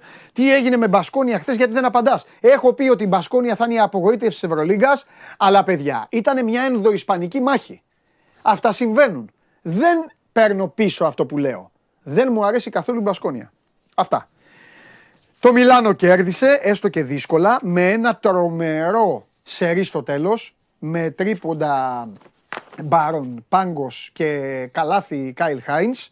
Θα τα πω αυτά με το φίλο μου τον Αλέξανδρο τώρα, τι έγινε χθες. Είχα, παί- είχα παίξει Μιλάνο, να ξέρεις, πήγα ταμείο, βέβαια, με Μιλάνο, με Μακάμπι, που κέρδισε ένα μπόντο της Άλγηρης, ένα μπόντο, δύσκολο κι αυτό. Η Μπασκόνια νίκησε 71-81. Αέρινο πέρασμα 62-74 της Φενέρμπακτσε από την έδρα της Bayern. Δεν ήταν ποδοσφαιρικό το μάτσο, οπότε κέρδισαν οι Τούρκοι και βάζει και το δάχτυλο στο κεφάλι ο φίλος μου ο Αλέξανδρος. Και πάμε. Λίγο ήθελε. Το είπα στον πρόλογο. Λίγο ήθελε. Αλλά τα γυρατιά ρε φίλε είναι τιμημένα εκεί. Σέρχιο Γιούλ και όλα αυτά. Στο τέλος Ήταν ουσιαστικά και λίγο θέμα τύχης και λίγο θέμα ικανότητας έτσι όπως πήγε το παιχνίδι. ναι. Ο Παναθηναϊκός δεν έκλεισε τον αγώνα με τον καλύτερο δυνατό τρόπο, όχι γιατί δεν μπόρεσε να σκοράρει, αλλά πολύ περισσότερο γιατί δεν μπόρεσε να δημιουργήσει τα σουτ που θα του δώσουν την, ευ- την ε, ευτυχία να εκτελέσει ελεύθερος, ή τον Γκριγκόνης, ή τον Πονίτκα, ή τον Λί. ναι. πλήρωσε ουσιαστικά και την κούραση που υπήρχε από την υπερπροσπάθεια στην άμυνα, αλλά και το γεγονός ότι ακόμα στον μπροστινό μέρος του παρκέ η ομάδα απέχει αρκετά από το να θεωρηθεί ήττη και σε θέμα αποστάσεων, αυτοματισμών, λειτουργίας ε, και πολλών άλλων.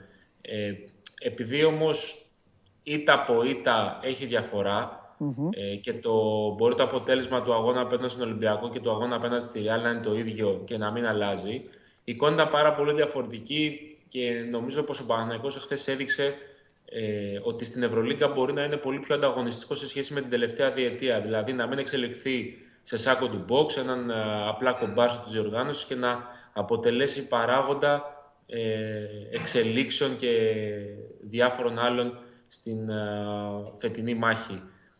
Τον βοηθάει, θεωρώ, το γεγονός ότι έχει δύο σερί εκτός έδρας παιχνίδια απέναντι σε ομάδες οι οποίες είναι στα κυβικά του, αν όχι κάτω από τα δικά του κυβικά. Αρχικά την άλλη εβδομάδα με τον Ερυθρό Αστέρα στο Βελιγράδι, στο συναπάντημα του Παναθηναϊκού με τον ε, Νέμανια Νέντοβιτς και του Ερυθρού Αστέρα με τον ε, Ντέγιαν Ράντοντιτ. Ενώ ακολουθεί διάβολη εβδομάδα με το παιχνίδι απέναντι στην Άλμπα στην Mercedes-Benz Arena στο Βερολίνο και εν συνεχεία το παιχνίδι με τη Μονακό στο ΑΚΑ.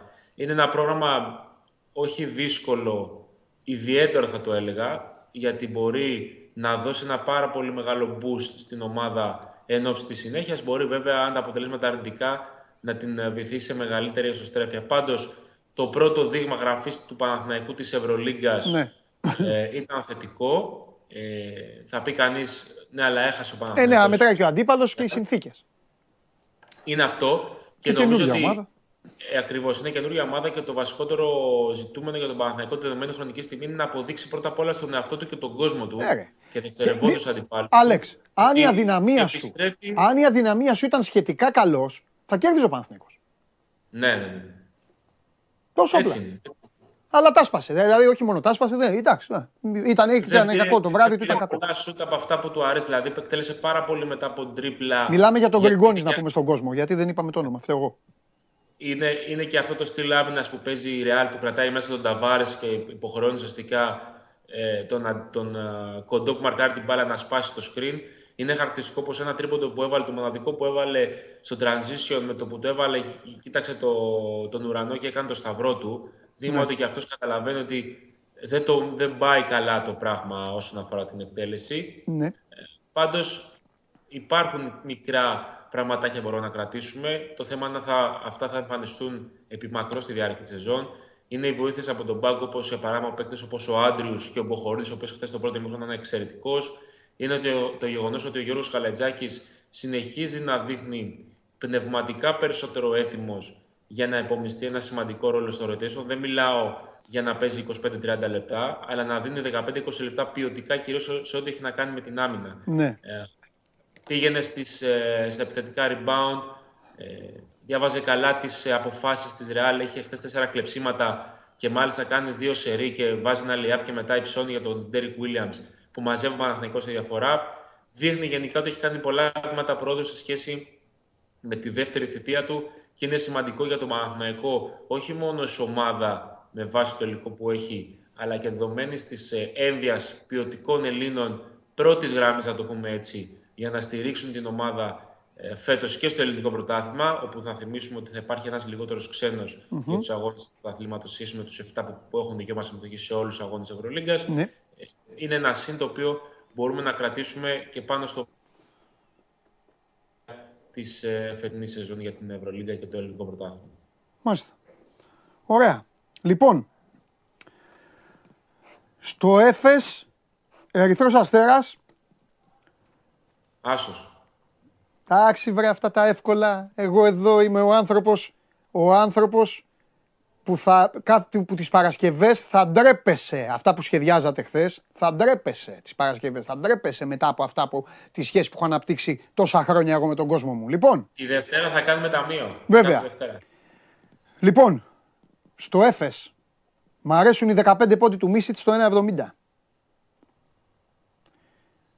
Παρτίζαν, στο 1,87 τα δύο τρίποντα του Πάντερ.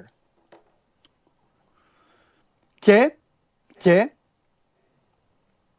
στο Μπαρτσελώνα Ολυμπιακός είναι και οι, και οι 10 πόντι του Βέσελη είναι καλοί και οι 8 πόντι του Φαλ είναι καλοί Να πω κάτι.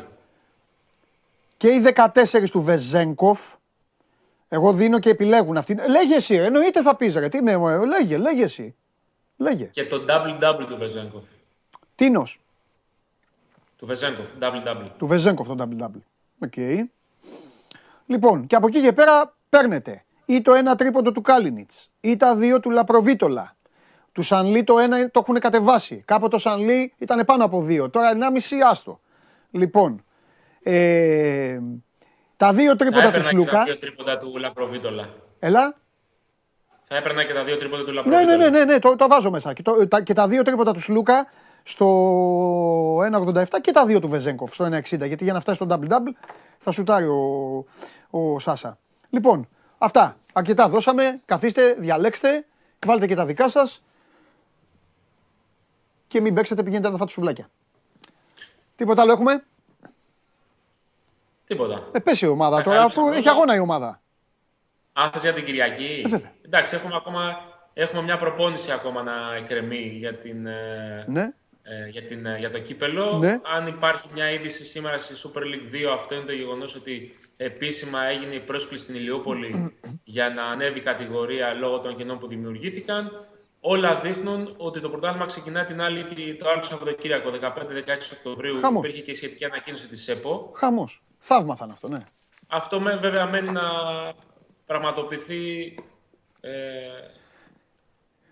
Θύμισε το μου, δούμε. Δηλαδή, θύμισε στο- μου στο ποιον έχουμε γήπεδο, coach. Γιατί- Ορίστε. Coach, θύμισε μου ποιον έχουμε. Γιώργος Πετράκης. Εντάξει. Α, και καταπληκτικός άνθρωπος. Εξαιρετικός. Είναι, είναι ο γιος του κύριου Γιάννη. Ε; Και ο κύριος Γιάννης συγκλονιστικός άνθρωπος. Ο γιος έχει πάρει από τον μπαμπά. Ακριβώς. Τρομερός, τρομερός, Τρομερή ένας κύριος, ποιότητα gentleman. Ανθρώπου. Τρομερή ποιότητα. Τρομερό, τρομερό. Φιλιά πολλά. Χαίρετε, χαίρετε. Γεια σου, Αλέξανδρε μου. Λοιπόν, αυτός είναι ο Αλέξανδρος ε, Τρίγκας και ο Νίκος Σισμανίδης τελειώνει και λέει, ε, διάβασε τα προγνωστικά που δίναμε και μου λέει Παντελή, για ποιο λόγο θεωρείς ότι ο Σουφουπού δεν θα βρίσκεται στο Final Four; Τίποτα, Νίκος Σισμανίδη μου, ε, ε, ε, έτσι, για κάποιο λόγο. Λοιπόν, σας ευχαριστώ πάρα πολύ για την εβδομάδα τη φοβερή και την τρομερή που περάσαμε. Έρχεται Σαββατοκύριακο Μπουρλότο, που έλεγε σαφών ταρά, καταλαβαίνετε ότι έχουν να γίνουν ε, πολλά. Εμείς παίζουμε την Arsenal. Το ξέρετε αυτό εσείς απ' έξω; Το ξέρεις, Περπερίδη, ε; Περπερίδη. Με την Arsenal. Τι θέση είναι στη βαθμολογία η Arsenal? Πρώτη. Πρώτη. Να προσέχετε. Να κάνετε και καμιά βόλτα. Δεν είναι όλα ποδόσφαιρο στη ζωή. Και μπάσκετ. Φιλιά πολλά. Εντάξει. Και σήμερα live, μετά το μάτι του Ολυμπιακού, που πάνω τα παιδιά από το Newsroom του Σπορ 24, Κυριακή Game Night με τον Παντελή Βλαχόπουλο κανονικά, το Θέμη, τον Τζάγλι. Και Δευτέρα, 12 η ώρα, σας περιμένω όλους εδώ, γιατί εκεί να δείτε δικαστήρια. Φιλιά, τα λέμε, γεια σας.